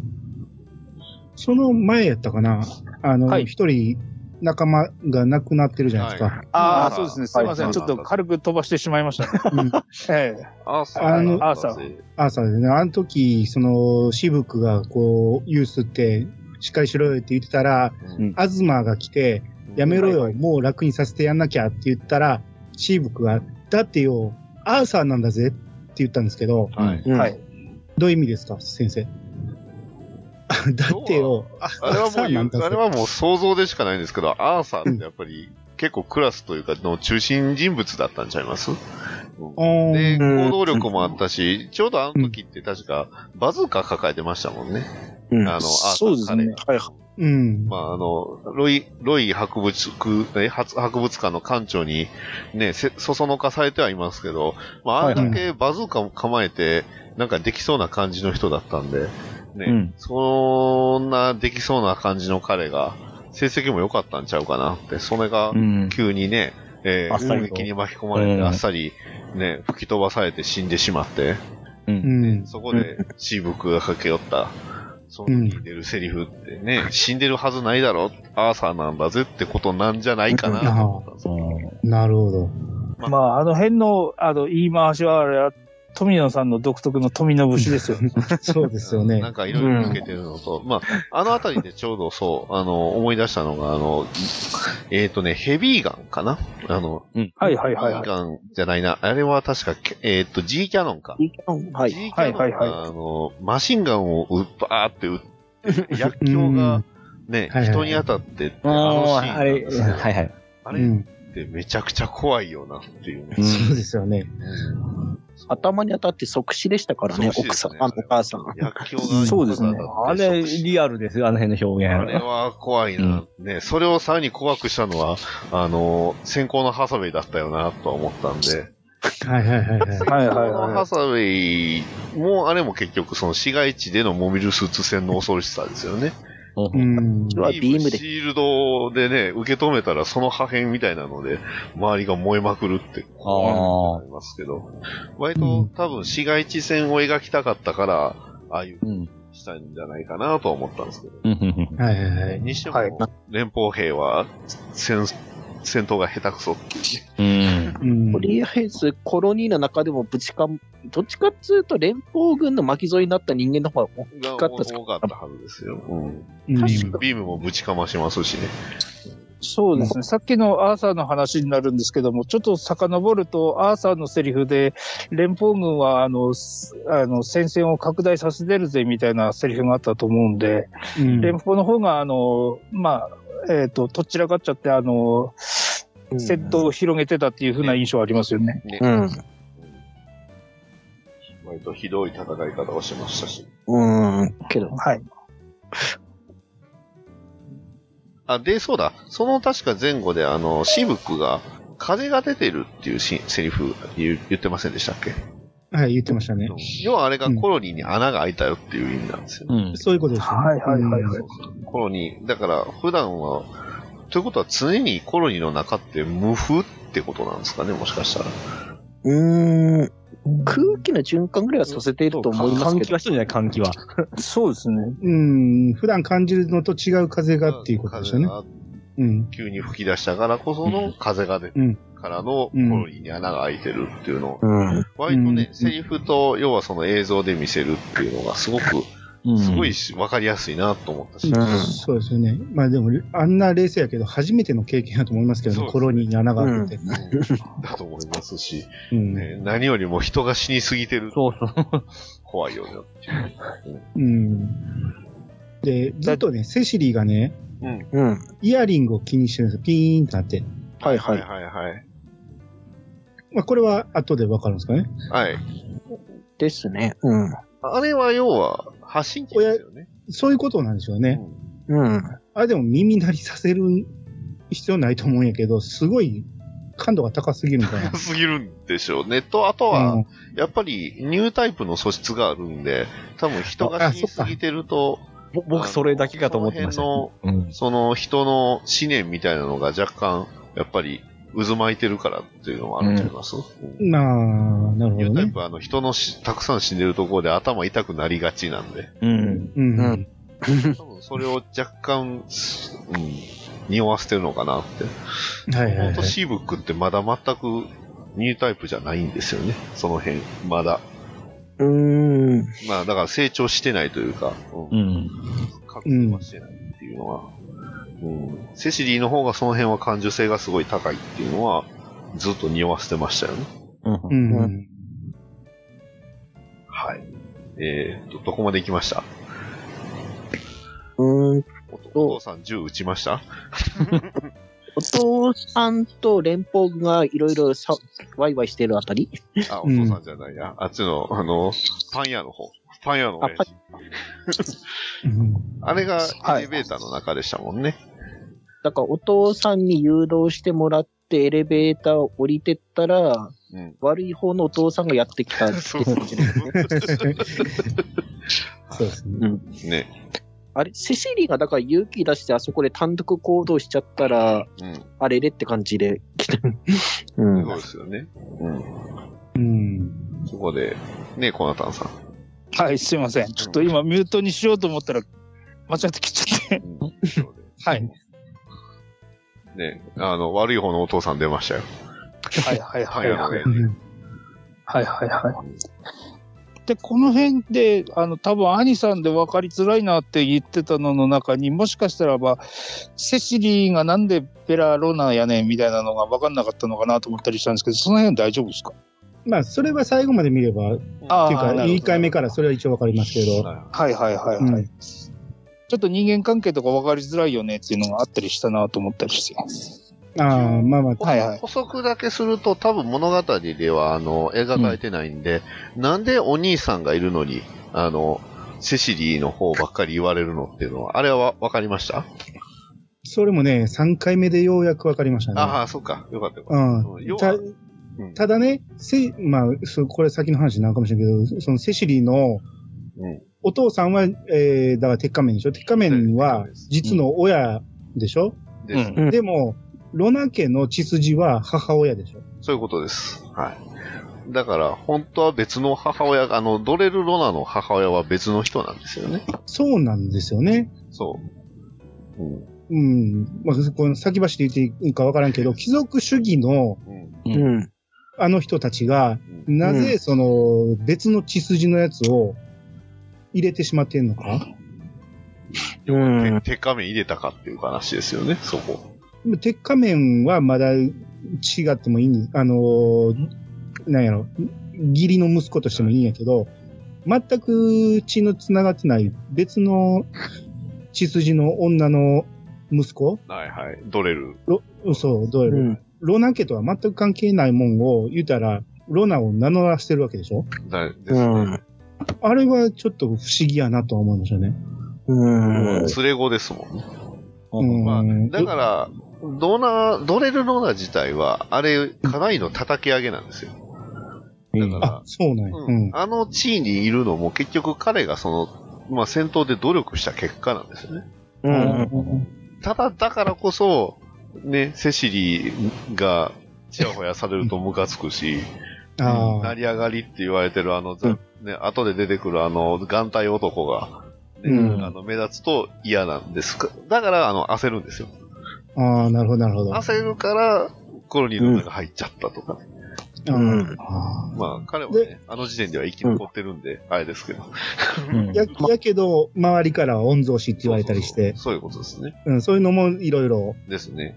うん、あの、コンプレックスになってるんで。なってるんでしょうね。だから、まあ、が先行を焦るんだよ。はいはいはい。あよありがちですよね。先行を焦って、どんどん先に行ってっていって、いろいろやるやつっていうのは、ガンダムシリーズだと。ありがちですね。はいはいうんはい。うんドレル・ロナは割とね、その中でも優秀なやつなんで、生き残るっていうのはね。実力伴ってますしね。あの、MSV ですけど、専用機ありますしね、あいつ。うん。そうう。ん。で、後にもね、やっぱり彼自身がどうなったかは、まあいろいろあっていなくなりましたけど、まあう、ん。も結構多分元では最後まで頑張ってたんちゃいます本当は。うん本当の第4クールまで行けばそうだったかもしれないですよね。うんんそうですね。もう、もっと話が長ければ、もっと違うストーリーがあったのかもしれませんね。うんうん。うん同じように、御曹司のガルマさんとかその辺とは違うし、いや違います。先走ってもジーンさんとは違うし、やっぱりその辺と。そうですね、 うん。あれっていうことは、えっ、と、今、じゃあ、あの、えっ、と、セシリーが、えっ、と、ドレルローナに拾われて、確かに。シブクたちが、えっ、と、スペースボートで宇宙に逃げるあたりっていうことですかね。はいはいはい。はいはいははいはい。い。で、結局、えっ、と、その時にシブクが、えっ、と、お父さんに撃たれちゃって、運転できることに、が、うん。できなくなったので、えーっと、ドワイトが、確かあの小、林さんがえーっと、スペースボートの、えーっと、運転をして、うんで、その結果、まあ、運転が不慣れで、あの、ぐにゃぐにゃっとこう、えーっと、ぶつかったりしながら外に出るんですけども、その時にその、えっ、と、いわゆるシブクのお父さんが、うん中にあの、逃げ残っ、逃れてた、とか逃げ、逃げ遅れた子供を見つけちゃうんですよね。ね。うんうん。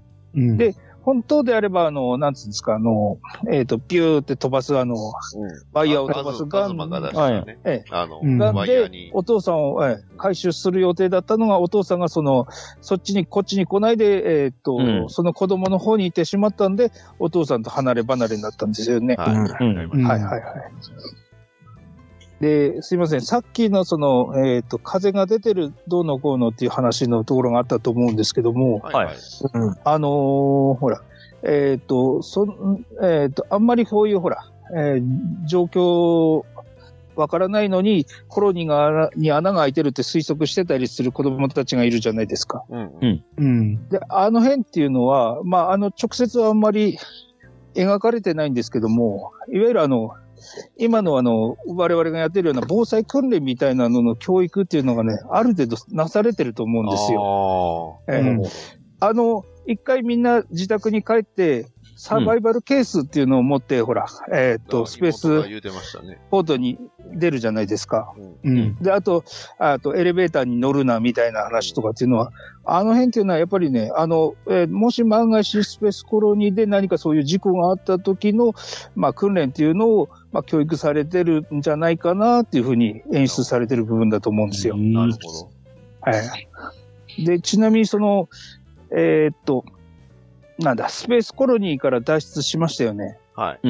うん。はいで、だ脱出した時に、あの、いわゆる、えーっと、シリンダーの窓の部分から、えっ、と、中を覗き込みながら、あの、うん白い雲の筋が出てるので、それでコロニーに穴が開いてるんじゃないかとか、はいはいはい高度6000メートルからじゃよく見えないねっていう風なセリフがあったと思うんですけども、はいはいはいはい。うん。あれはですね、スペースコロニーが直径6キロで、 あの、えっ、と、全長30キロぐらいの、えっ、と、シリンダーっていう設定があるんですけども、それをまあ具体的にこうセリフにこう取り入れた感じになってると。うんなんでうん、あの、いわゆる地表が、えっ、と、見えるところが、えっ、と、上空6000メートル以上離れてるところだというふうな意味を込めたセリフだと僕は思いましたね。うんはいはいではい。もコロニーってそんなに大きくないのかなってどうなんでしょうね。いや、6キロって十分ですよ。大きいうん。まあ、あの、いわゆる、まあ、あの、シリンダーの真ん中の部分からだと高度3000メートルですからね。まあね、半径まあ3ね。うんえーうんそれなりの高さの空はあるんじゃないかなっていうふうに思いますね。で、えっ、と、これで、えっ、と、シーブックたちが、えっ、と、フロンティア4ですよね。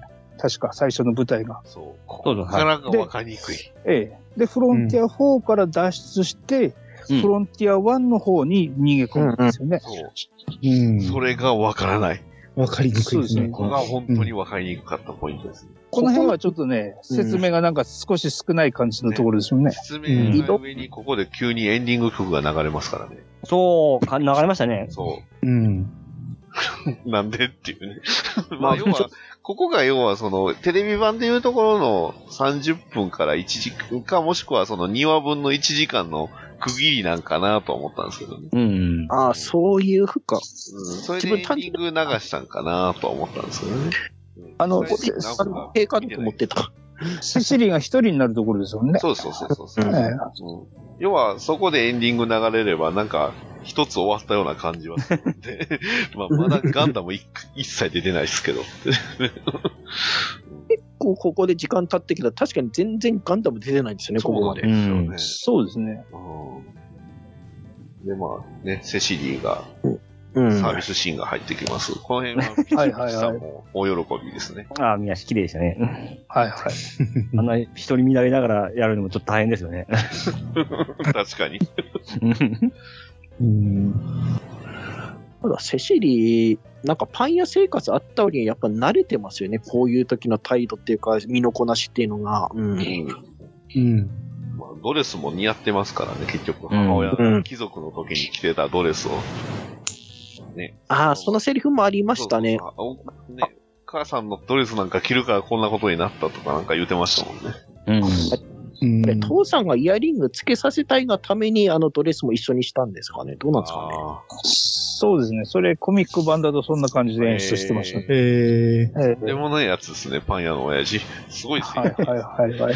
うん悪い意味で頭がいいな、ちくしょう。 そうですね。うんうんあ風呂入って出た時に、もう自殺し、え、もう自殺はしないと言っても、そこにいるのかっていう、急に貴族貴族の喋り方になって,、うんベラルマになってましたもん。なってましたね。うん。うん。あだなかんらかそ、その頃の記憶も一応あるんでしょうね。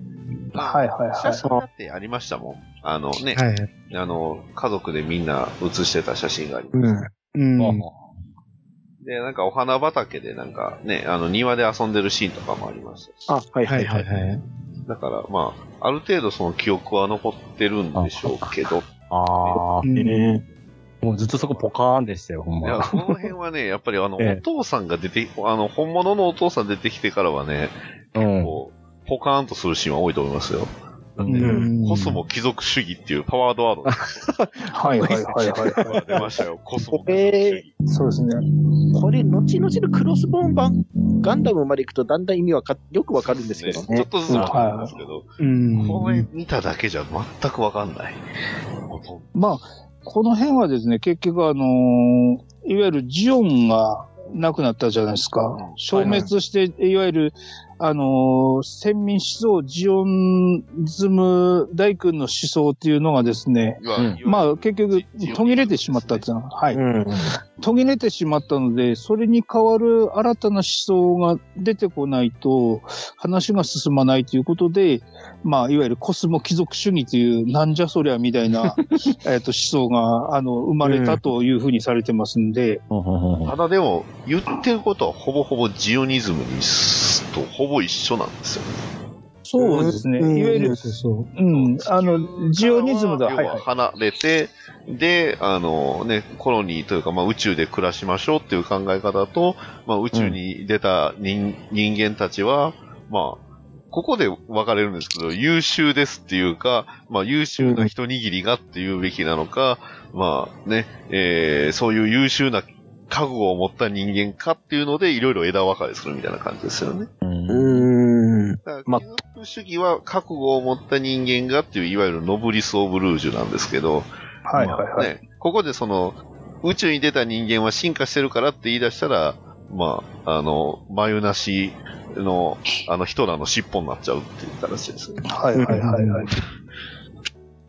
あれですね、げあすいません、どうぞ。あ、はい。けど、まあ、あっちはまだ、ちょっと能力主義だったんですけど、まあ一応こっちがなんだ、貴族主義っていうのの、天たの、されたのは、やっぱ決闘なんですよね、こいつらの言ってることである程度はいはいはい。うん。だからこそ、一応、パン屋に行ってたけど、あと、血が繋がってるってことは自由だからこそ、あれだけやって、セシリー連れてったってことなんですよね。うん。おまけに美人だからアイドルになれるっていう感じで。うんはいはいはいはい。そうここに出てくるアイドルというね、ワードもなかうなかんね。その貴族って言ってる割になぜ海賊を名乗ってるのかですよね。うん。おそこペポイントですよ。ああ、そこは、そこポインいト。や、あと、後に回すなら後でいいですけど。ど、ど、どうしてでしょうねっていう。俺もあんまりそこら辺はあんまり詳しく考えたことなかあ、った。そうなんです。か。うんあのええ要はそれは、ブッフォコンセルの話になるんですけど、ああ、 はあ、なるほど。要はその、え、喋っちゃっていいんですかある、僕の。はい、はい。ああ、どうぞはどういぞ。。要は、あのーこのコスモバビロニア、はい、ここでバビロニアって出ましたけど、うん。はい、冒頭のね、あのーバビロンがどうのこうのっていうのはここへ出てくるんですけど、えーコスモバビロニア、前身はブッフォコンツェルンっていう、えっ、と、簡単に言うとジャンク屋です。はいはいはいはい。宇宙のジャンク屋がいまして、うんで、そのジャンク屋が、まあ、一年戦争やらなんやらの、その、ね、えージオンやらのいろいろ煽りで、要はめっちゃ儲けました。うん。はい。うん。で、えーここで、えーバーナム、バーナムっていう漢字、漢単語が出てくるんですけど、まあその辺は多分知ってる人ならピンとくると思うんですけど、うん。はい。ガンダムナラティブを見て、あ、ナラティブじゃねえや、えっ、と、トワイライトアクセス、アクシズか。うんうんうん。あれ見てもらったらわかるんですけど、まあ、要は、えージャンク屋が力をつけまくってお金持ちになって、で、施設のぶ軍隊も作るようになったんですよ。うんうん。おーで、この、えーっと、ロナ家の当主、えーお父さん、えーおじいちゃんか、おじいちゃんは、要はそこの偉いさんなんですよね。うーん。で、要は何してたかっていうと、まあ、海賊行為って、要はその、戦艦やら何やら武装をして、えーお金を集め回ってたと。だからそれが、要は海賊行為っていうことなので、要はそこからその、まあ、皮肉みたいなもんで、クロスボーンっていう、まあ、前進してその前に出るっていう意味も込められてみたみたいですね。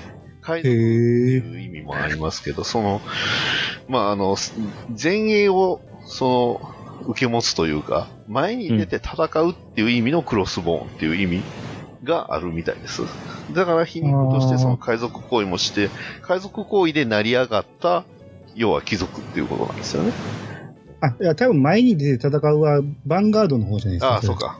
うだん。かあら、そう、そうか。ヴァンガードが前に出るだから、まあ、要は貴族、海賊行為をしてたからクロスボーン。で、それで前に出るからヴァンガードで、クロスボンヴァンガードっていうのを名乗ってたと。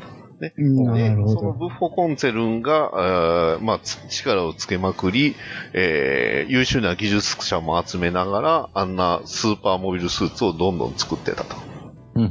なるほどね。でもまあ、も、元は成金だってそうこですと。。要は成り上がりです。ジャンク屋です、もともとは。なるほど。け決闘っていうのは要は後付けですよね。まあ、前に出て戦ったからっていう意味で、えーまあ、か戦ったその指導者だからっていう意味で自分たちは優れてるっていう、まあ、そういうふうに言えば人もついてくるだろうしっていうのもあると思いますけど。うん、うん、うん、ただ、コスモバビロニア千年の夢っていうしセリフだけは僕は全く意味わかんなかった。うんまあ、確かにそれは何の話ってなりました。自称じゃないんですか一応、そんでで、伝説作りみたいなもんでしょうね。中国はとりあえず4000年っていうのと同じようなもの。ねえだってね、ない別んにですよね。うん。ねえ人種的にみんな一緒なわけないしっていうのもあります。お前ら成り上がりで最近だろうっていうか、あ、けど、ちょっと補足しますと、うん。うん。ロナ家っていうの自体は本当に貴族としてあるらしいですね、あの世界の。あーなるほど。えー、由緒正しきロナ家っていう、落ちぶれてるんだけど、血統だけは優れたとこがあって、要はそこの家督をお金で買ったらしいです ね、フッコさんは。最悪。えー、だから、ロナ家っていうのは名家なのは間違いないらしいです。あーうん。で、ひょっとするとそのロナ家さんが、ずっとあの、落ちぶれながらもそういう思想だけは千年間温めたのかもしれないですね。あーなるほうん、うん、うん、うん、どね。うん。なるほど。まあ、ブッフォーコンツェルも出ちゃいましたしね。はい、ブッフォコンセル。ええは大い事はでいすはい。ね。もの、作品中一切出てこないけど、大事なキーワード。ブッフォコうンセル。うん。ん。ちなみに確かこの辺であのテカ面が初登場です。そうびでっすくねりしますよね、急にね、なんか。うんなんかまあ、まあ、今回の仮面はこいつかって思うよそうね。仮面にしてもね、今回フルフェイスですからね。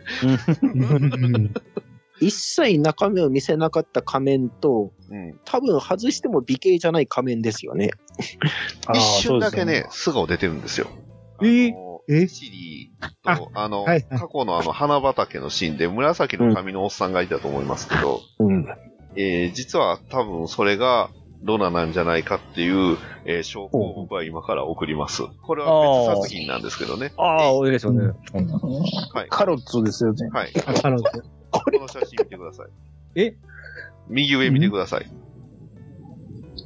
おーこれあの、ビュードファイターズの、はいはいはいはいえはーい。と11話だったかな後半の話で、まあいろんなガンダムのパロディキャラがみんな幸せそうにガンプラを作るっていう夢のようなシーンなんですけど、うんまうあん左の方にね、海紫伝とミハルがうん仲良く歌も作ってるし、右の方にビクトリーのね、知る必要なかった彼がいるんですけど、その上あ、あ、はい。家族4人いますね。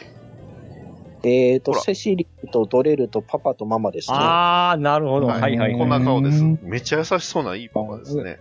ラフレシア。パパめっちゃ。ゃ、うん、ラフレシア作ってる。めっちゃ笑顔でラフレレシア作ってます。はいはいはい今でもまだキット化してなされてないラフレシアがね。めっちゃ笑顔で作ってますしね、じゃねこんな笑顔の人をね、あんな手紙にした、ね、うんあの女性と寝とった男はほんま悪いやつですよ。まこれネットああとお父さんはね。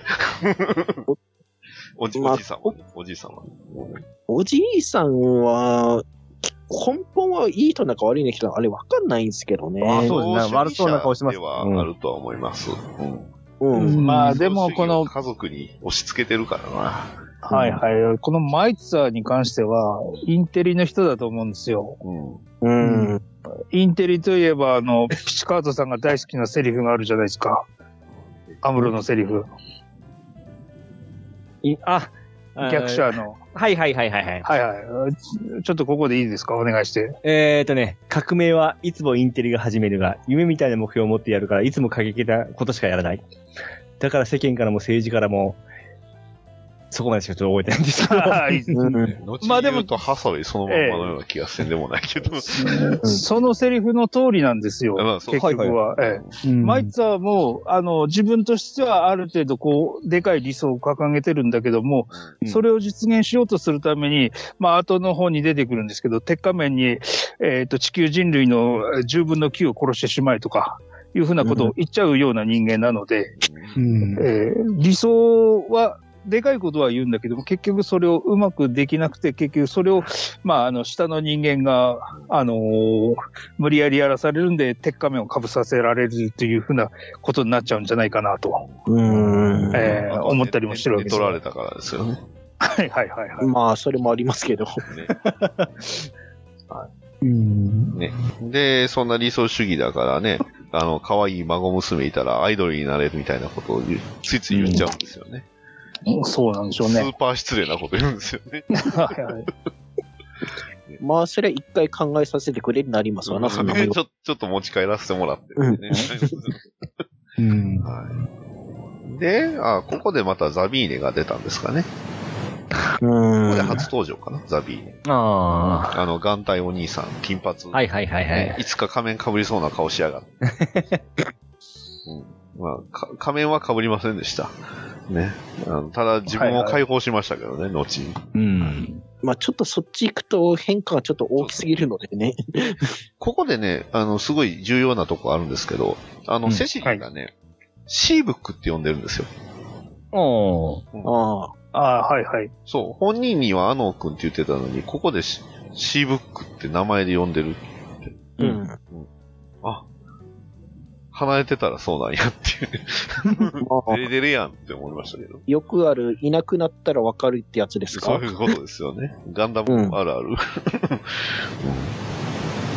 はい。で、どうですか、こコナタンさん。えっと、今、えっと、それで、えっと、えっと、ベラロナが、えっと、鉄仮面と会って、えっと、マイッツァーと会うところに今、話が進むところかな。そうですね。で、そこで結局アイドルにならないかって話で、ちょっと待ってって話になっうんなりて、ましたね。そこで、えーっと、一回話がこの、なんだろう、クロスボウの話が一旦終わりますよね。確か。で、えーっと、斎藤、うんでね、ここであの、あシーブックがあの、ね、あの、うちの頃にすごいあの、レトロやんって話して。はいはい、あので、とか、えーっと、フロンティア、えーっと、ワンかうん。ワンの方に舞台が変わるんですよね。ほうほうほうほで、はいはい。シーブックが、あの、ね、実は、うちの頃に行って、で、この時に、あの、要はその、フロンティア4はもうすでに接収されてしまってるんで、うんうん。要は、はいはいはい。そのスピードがめちゃくちゃ速いんですよね。うん。で、なんで速いかっていうと、要はもともとその、コロニー開発にブーフォコンセルンが関わってたんで、要は、初めっからフロンティア4は、クロスボーンヴァンガードのその共闘法になるように作られてたっていうことなんですよ。だから、クあロースボーンヴァンガードに接収させるつもりのうんコロニーだったんですよ。うん、そうそうそう。そういうことか。そそもうこのセリフ全く意味がわからなかったんですよ。だと思いました。そこは本当にわかんないけど、えーまあ要は、うんそういうことなんですよ。 だからあんなにね、屋敷が、あの、迎賓館でしたっけね、なんでしたっうん。けなんかね、あの、はいはいはい。館もありましたし、要は街並みがちょっとレトロなのも、そっちに合わせてるんですよね。クロスボーンヴァンガードに合わせてるから、うん。で、お金は連邦政府の金を使ってるんですよ。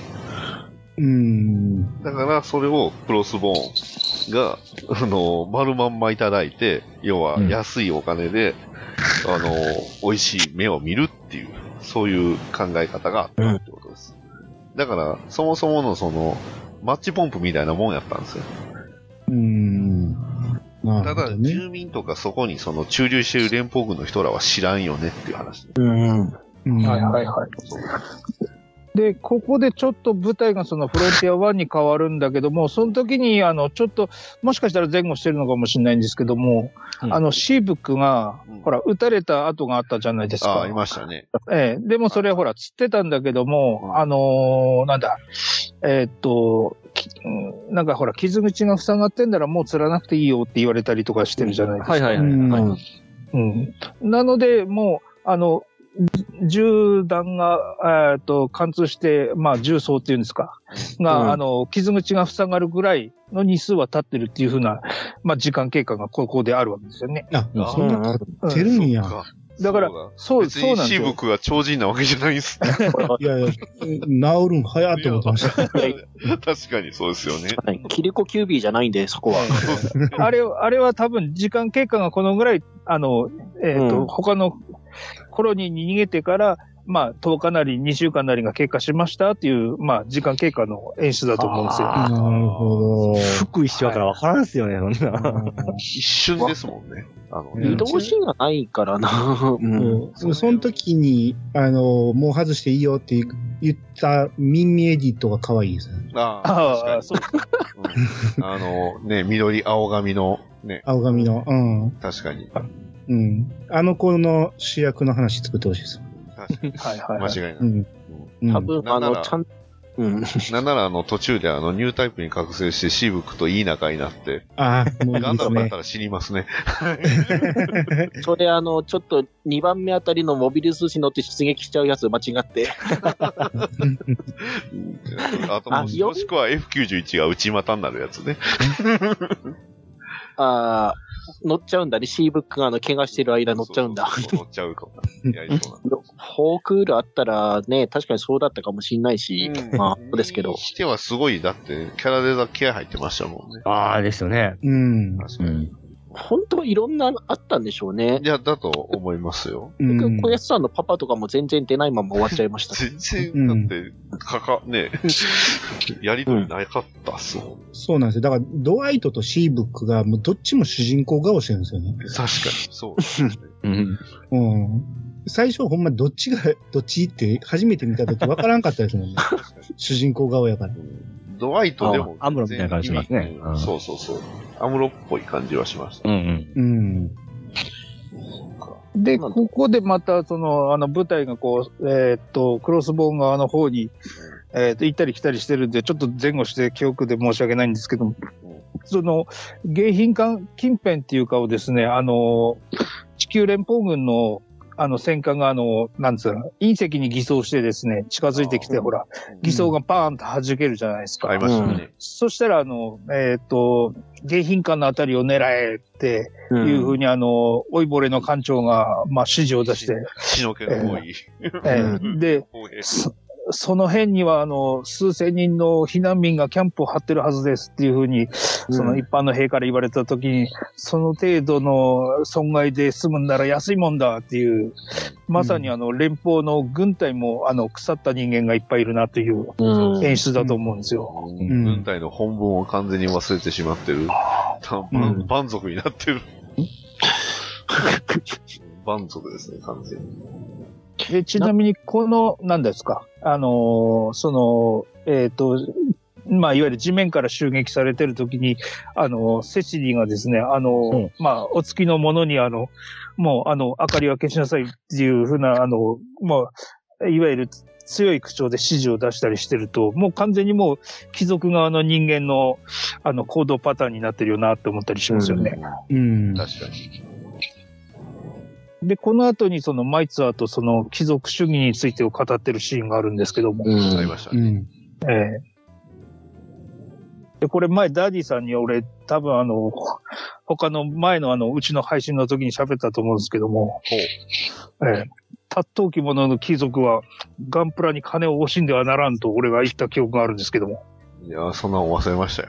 あ、そうですか。それ実はこの F91 のこのマイちゃんのセリフをね、引用してたってああ、いそうだったんだ。う、そういうボケだったんですああ、よ。そうなんですね。そっか。感えーガンプラ貴族主義ですから、さ感情処理できん人類は、ゴミだとい う。ゴミだというのを忘れてそれもうちょっと後ですけどね。まあちょっと後ですね。あとだし、なんか白っ子っぽいな、なんか今の。はい、で、まあそのやりとりがあって、はい。うん。で、その次が、また、えっ、と、さえっ、と、フロンティア1の方にうん。話が戻りまして、うんあ、でもその前にあれなのかな。えっ、と、シーブックに、そうですよ、傷口が塞がってんならのところで、グルスさんに弁当を持ってけっていう話があるんですよね。うん。はいはいはい。うんで、あの、ほら、あのあそ、その時ですよ。あの、ガンダム F91 っていうコードナムがついたの。ううんん。あのここのあたりでびっくりしたのが、F91 めっちゃちっちゃいんですよね。うん。うんああ、そうですね。というのも逆襲のシャアのあの、ね、逆襲のシャアってタイトル出るところを思い出してもらったんですけど、あれとその F91 との顔の差っていうのは、同じポーズしてますけど、あそこをすごいわかりやすくしてるのが、要はあれ同じポーズなんですよね。横のってるところが。はいはい、そうですね。はいはいはい。比べた、そうニューガンダムのその顔のデカさに比べ、F91 のなんと顔の小さいことよっていう。うん。はいで、ちなみに私、また、えっ、と、サイズを比較できる画像を用意しましたので。 ちょっと、ツイッターの方にちょっと上げさせていただいております。何と比べて。ありがとうございます。あああ、あ、全然は違いう。でも、なんかニューガンダム見たことない装備してるんですけど、なんでダブルフィンファンネルなんですか、こいつ。フィンファンネルをダブル仕様にしてるんであれなんですけいどやも。まあ、これ、リアルグレードのニューガンダムなんて、うんあの、う実際には一回りぐらい規格大きいらしいんですけども、はいそれにしても、その、えっ、と、いわゆる逆襲のシャアの時の、えっ、と、主役機のニューガンダムが20、まあ、2メートルだっけかな。うんうん。の設定に対して F91 が15メートルクラスなので、はいモビルスーツがこのぐらい小さく進化してるっていう感じでねあ。ーえ技術力が上がったいうことですね。ちなみに、そうですねニューガンダムから一個進めると、あの、先行なハサミの薬ガンダムもっとでかいですからね。あああ、そうですね。あれはボリュームも反則なんで。はい。ちょっと、クシーガンダムと比較しようと思って、クシーガンダムを探そうと思ったんですけどもね、ちょっとあの箱にしまって奥の方にしまい込んじゃって、 あの出すのにちょっと時間がかかって、今回は出せなかったんでなるほど、ちょっと F F91 とニューガンダムを比較する写真を撮らせていただニきュまーガンすけダどム。でいいと思いますけど。はいはいはい。えっといやでも本編と関係ないんですけど、はい。あの、はいモビルスーツ自体はその30年で進化したじゃないですか。しましたね。ははいはいあれ、ファンネルがなくなったのはあれなんなん、なんでですファンネル自体はね、なくなってはないんですよ。あ、僕当時そのファンネルがすごい好きだったんで、今回ファンネルないんや思うて、うんちょっとあしょんぼりしたのは覚えてるんですけど、あまりにもその、まあ、実はこのシーンのあの前後にもあるんですけど、ニュータイプっていう言葉自体が過去のものになってるんですよね。うん。そうですね。パイロット適性のある人間っていう、その連邦からすれば、要はそのニュータイプ伝説をなくしてるんですよ。ほうほうほうほうビル・ギットさんも言うてましたね。ちょうどこのああ、い辺いりでで、すあね。の、はい。ね、ニュータイプかもしれしねえぜって言ってたのはそこなんですよね。だから、うん要はニュータイプに関係するファンネルっていうのの技術はあるけど、あんまり人には使わせてないというか、表に出してないんじゃないかなとは思います。うん。あーちなみにフあれァンネル自体は、あの、存在はしてます。あの、ガイアギアっていう、もうちょっと後の作品ではがっつりファンネル使ってます。えー、まあ、それもあり、どうしようかね。うん。むしろあれですよね、最後の方に出てくるラフレシアなんですけども、はいあれの、あれ、ファンネルで、あの、遠隔にはそう、あの、ならないですけども、あの、あの、花びらから、あの、すごいいっぱい触手みたいなのが出るじゃないですか。うんうん。あれ全部脳波コントロールできるんで、あれは実はあのネオサイコミっていうあのシステムが組み込まれてるっていう設定になってるんで、あの飛ばすことはできないですけども、あれは全部のあの、触手を自在に、あの、す操作できるっていうふうにはなってるんで、いわゆるサイコミシステムっていうのは、あの、今でも運用してるんじゃないかなとは思います。あー連邦の方ではあんまり、いわゆるそのニュータイプみたいなのが出てこなければ、はいあの、あと強化人間とかも、研究とかももうだいぶ廃れたんでしょうから、あはははうん、実際ファンネルを使う人がないっていう感じなんでしょうあーなるね。ほどなややらなきゃならないほど大きい戦いがないっていうのもあるかまあ、それもありますよね。も。うんあんな金のかかるもん作ってられるかっていう感じだけのような気金金もかします。かって人類のより敵になるようなものを作ってもしょうがないよねっていううんじゃないですだから、外宇宙とかそういう、要はその連邦の目の届かないとこでは、ガンガン、要は、研究が進んでるので、まあ、うん後に木星にはもっとやばいやつが出てくるっていうのもあります。はいはいうんうん。木星圏とかそういったところでは、がっつりその、あの、研究はされてるんで、ただまあ、あーこの作品であえてファンネルを出さなかったのは、監督なりに、なんかは意、意図あるんちゃいますとは思いますけど。まあ、ただ、一応ニュータイプ的なものっていうことで、今ちょうどあの、あの整備のところで進んだ F91 で、多分セリフ的にタイミングですけど、バイオコミコンピューター一応最コミュの技術ですよね。そうですね。そうですね。ええなるほど、なるほど。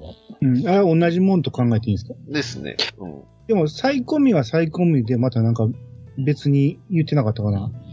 あれは再コミが入ってるからって。あの設定がね、確かに時期によってあれ全然違うらしいんですよ。ちょっと調べたんですけど、うん。うんパンフに書いてあることと、後の設定で書いてあることとか、なんか全然違うらしくて、うん。あの、スパロボだったら別パーツですよね。まあそうではすいね。はい。バイオセンサーと、はいそう。あのうん最高、うぶん最高の、あれは全然別なんですけど。ただ、後付け設定で言うと最高フレームとか一回完全封印されてるから、違った技術経路から、なんか、進化させましたでいいんじゃないかなって思ってんですけどね。うんただそうですね。でも、せ設定としては F91 には、その、あの、サイコフレーム搭載っていうのがあるらしいんですよ。なんかそうですね。 むむか昔の設定だとそうですよね。サイコフレームの技術を応用してるみたいなのがあったんで、フラフあラるんしてでるすけど。ナラティブで、あの、ナラティブとかユニコーンで、サイコフレーム、あの、万能説が激しすぎ て、あの、封印技術になってしまったゆえに、あの、F91 にはサイコフレームが搭載されてませんっていうのは後付けになってしまっあたっていう確か感にそ想ですうなんね。ですけど、あの、F91 のあの、お腹のあの、蛇腹みたいなの、あの辺はサイコフレーム満載だったらしいですからね、昔の設定だと。ああ、なるほど、なるえーそうへだーからはあうんそれも時代によって変わったりする。はあはあはあコックピット周りがあの、サイコフレームで固めるっていうあの、ニューガンダム方式で。ほど。ああ、はいはいはいはい。ただ、えーっと、ここで、この辺であの、サナリって出てきて、はい、はい、はい、はい。はいちはいなみはいにサはナリって、兄さんわかりましたこれはね、僕ちょっと調べましたあ。、よかったよかった。はいはいはいそあの、うんピーさんに聞いてあげてください。う。はい。ピチさん、サナリって何でしょうなんか聞いたことありますよ。さら何になやんかと、、何やと思い何やとます思かいますなんか、ニューガンダムがなんかそういうみたいに、そんな名前出てこなかったでしたっけさら に。一応 F91 が、 あの、初出です。あれうんえ何ですかさなりうんさなり確かにけど、これ全然説明なかったですかそら。う。すね、中当たり前のように言ってるんです当よたりね。前のように言えいます。、どういう感じで使ってましたっけいや、もうサナリーはサナリー、サナリーで作ったって言ってましたよ。うん一応。団アナハイ体、ムの後で、後の会社とか、そんな感じですね。まあ、若干かすったかなと。惜しかったですかうん、若干惜しい感じはしましたけど。はい。それ系です。まあ、要はその、地球連邦軍内の、えー一部署みたいなもんって言った方がいいのかな。あのうん一応戦略研究家っていうような、海軍戦略研究家でしたっけ今ちょっと。確かそうなんです。うんあのあのう、ん。要はその、地球連邦軍の兵器開発局みたいなとこなんですよ。なんで、何が大事かって、アナハイムじゃないっていうとこなんですよ。ああ。もともとはその旧時代のスペース開発企業の、えーまあ、要は後者、反反民反艦なんで、要は後者みたいなところが、えーそこを接収して、えー海軍戦略研究所っていうね、えーまあ、いわゆる、 まあ、完全に言ってしまえば地球連邦軍押し押し座元の、えーまあ、うん兵器開発局みたいなのを、サナリーっていうふうに呼ぶんですよおうだから、アナハイム独占なんで、で、うんアナハイムってやらかすじゃないですか。えーネオジオンにね、出したり、あうの、んテロリストともに、えーガンダム渡したりとかしおるんでっていうことで、だからその、そういうのをさせんための地球連邦軍の一機関なんですよね、さらにっていう。うんただまあ、一応半分会社なんで、こう、はい。割と自由にはやってるんですけど、うん。で、その中で F91 っていうのを、まあ、開発したということなんで、そういう会社の名前です。一応は。うんへえ。だからシーブックの母親がおるってことね。そう。う。うんん。一応、父親もここにいたことになるんですかね。なんか、走行剤がどうのこうのって言ってませんでしたえっ、とね、材料工学かなんかの、あの、技術の人だったような気がしましたよね。要はえそれでがうん。うん。あの、軍にその利用されるのが嫌で、あの、結局そっちの方をやめて、まあ、溶接屋のような仕事になったっていうふうなセリフがあったような気がしたんで、ありはまうん。いお母はさい。んは、その、バイオセンサーとかそういうのが楽しい。うん。 滑ら、口滑らしてましたけど、はい、楽しいから、そうですね、家族は。う捨てんて。はいないけど、離婚もしてないけど、みたいな。はい。まあちなみに、あの、さっきの、あの、サナリーの後付け設定になりますけども、一番最初に作ったモビルスーツっていうのが、いわゆるユニコーンに出てきた、あの、ロットそ R50 そでしたっけ、うん。うんあれが一番最初に作ったモビルスーツっていうことで、いわゆる、えーと戦術研究所なので、戦術的に、あのーまあ、新しいモビルスーツの運用の仕方っていうんですか、まあ、対テロ対策ということで、変輸送も兼ねた格好で、ああいうふうなモビルスーツを作りましたっていうのが、まあ、ロトの一番最初の起こりらしいです ね。う。まあ、だから本当に、アナハイムも、こいつらには任せておけんっていうのが一番強い理由なんじゃないかなとは思いますよ。まあ、いわゆる軍備、まあ、これ以上もう戦争ってないから、うん。うんあの、アナハイムも、あの、軍備削減のために、あの、まあ、協力しろっていうか、小型モビルスーツを開発しなさいっていうふうな、あの、方で連邦からの発注があったんですけども、うんうんそれに対してアナハイムが、まあ、あのーまあ、結局は、あのー小型モビルスーツってなると、身入りが少なくなっちゃうんで、あんまり、こう、乗り気じゃなかったんで、まあ、いやいや作らされたのが、まあ、いわゆるヘビーガン。はい。うん。うん。あうんの、ビルギットさんが乗ってたやつです。そうそうですね。うんスペック的にはめっちゃ悪くないというか、まあ、あれなんあですよねれ、。ジェガンそのまんま小さくしてるんで、そうそうう。んサイズがコンパクトになったけども、ジェガンと同じスペックなん で、なんで、実際にはだいぶ性能上がってんじゃねっ低てくないっいすうよ、あ れは、本当に。話なんですけどもね。やっぱなんか評価低いっていうそうかで、すね。あれやたらと評価低い扱いなんですけど、 でも、だってそうですね。うん。同じエンジンでそのまま軽くしてうん、ちっちゃくしたわけですから、悪くなってるわけないんですよね、絶対に。そうなんですよそね。こもあれ、がっつりガンダニウム走行ですから、うん。スペックは悪くないんですけどね。うん。でもねただ、この、この時代のこの他の、あの、サナリの、あの、フォーミュラシリーズのあの、ビームシールドとか、あの、いわゆるクロスボンバンガードの、あの、ビームシールドを装備してるようなモビルスーツに比べると、まあ、実体弾のシールドを装備してたりとか、ままあ、いわゆ。る、まあ、事務系のお得意の特徴がないのが特徴みたいな、あの、モビルスーツのスタイルだったんで、うんまあ、結果としては評判が悪かったっていうことなんでしょうかねっていう感じですよね。まあそうですビームシールドじゃないですもんね。はたい。だまあ、うんあとはやっぱりその、ブッホエアロ、まあ、ブッホコンツェルンが作ったあの、デナン系というか、あの、うんクロスボはンいガンバンガード側のモビルスーツが性能高すぎたってことなんですねはあいはいあんな小さいのに、ジェネレーターも強いし、何よりね、何よりも武装もすごい上手いしってなうん。うんそれ考えると、うんあのークロスボーンの敵、敵が、相手が悪かったとしか言いようがないんですけどね。そうなりますね。ちなみにあの、えっ、と、ヘビーガンと G キャノンって、見た目は似た感じになってるんですけども、うんえっ、と、G キャノンはサナリー製なので、全く違う系統なんだけども、まあ、出来上がってしまったらば、同じような形のモビルスーツになっちゃったっていう感じですよね。色とかも似てるし。で、とどめに言うと G キャノンって、名前でキャノンってついてるから、まあ、当然両左右にキャノンついてるパターンもあるんですけど、あれ、作中あの、外してるやつもいるんで、よりわかりにくいっていうね。うん外した状態でも運用できるらしいって運いう。用できますからって。 もうちょっと名前なんとかならんかったんかなって思うんですけどね。うん。まあ、結局この辺はあれですよね。あの、いわゆる新しい企画の、えーガンダムを、あの、話をするために、えーいわゆるガンダム、ガンキャノン、ガンタンクのタイプのモビルスーツを、えー作って、それを話に絡めるっていうのが、まあ、いわゆる、えーっと、富野義行監督で、えーっと、モビルスーツが大原邦夫で、えーっと、キャラクターデザインが安彦義和でっていう、まあ、本家の御三家が揃ったのと同じ意味合いで、えっ、と、一番最初の新しいスタンダードだからっていうことで、うん新しいガンダム、ガンキャノン、ガンタンクを作りたかったっていうのが、実際のところあるらしいっていう話ですね。それは、一応全部3つ出てはいますからね。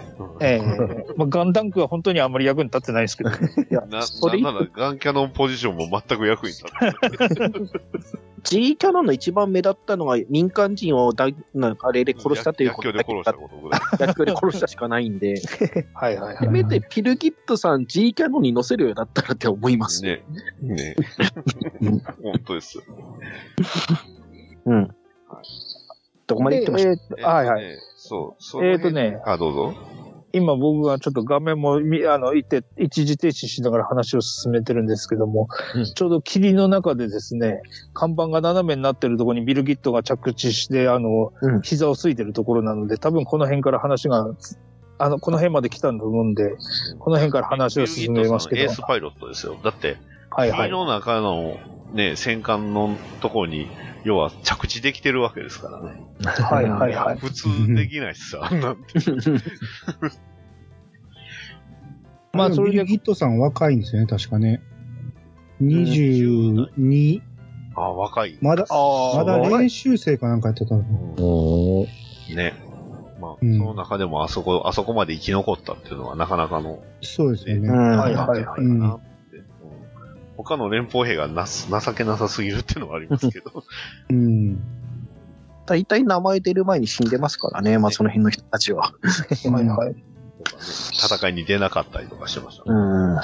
うん。で、この辺りでですね、えっ、と、いわゆるリーズが、あのーえっ、と、コズモに言われて、八掛けの吊り橋の話が出てるの、この話。うん母ちゃん。うん。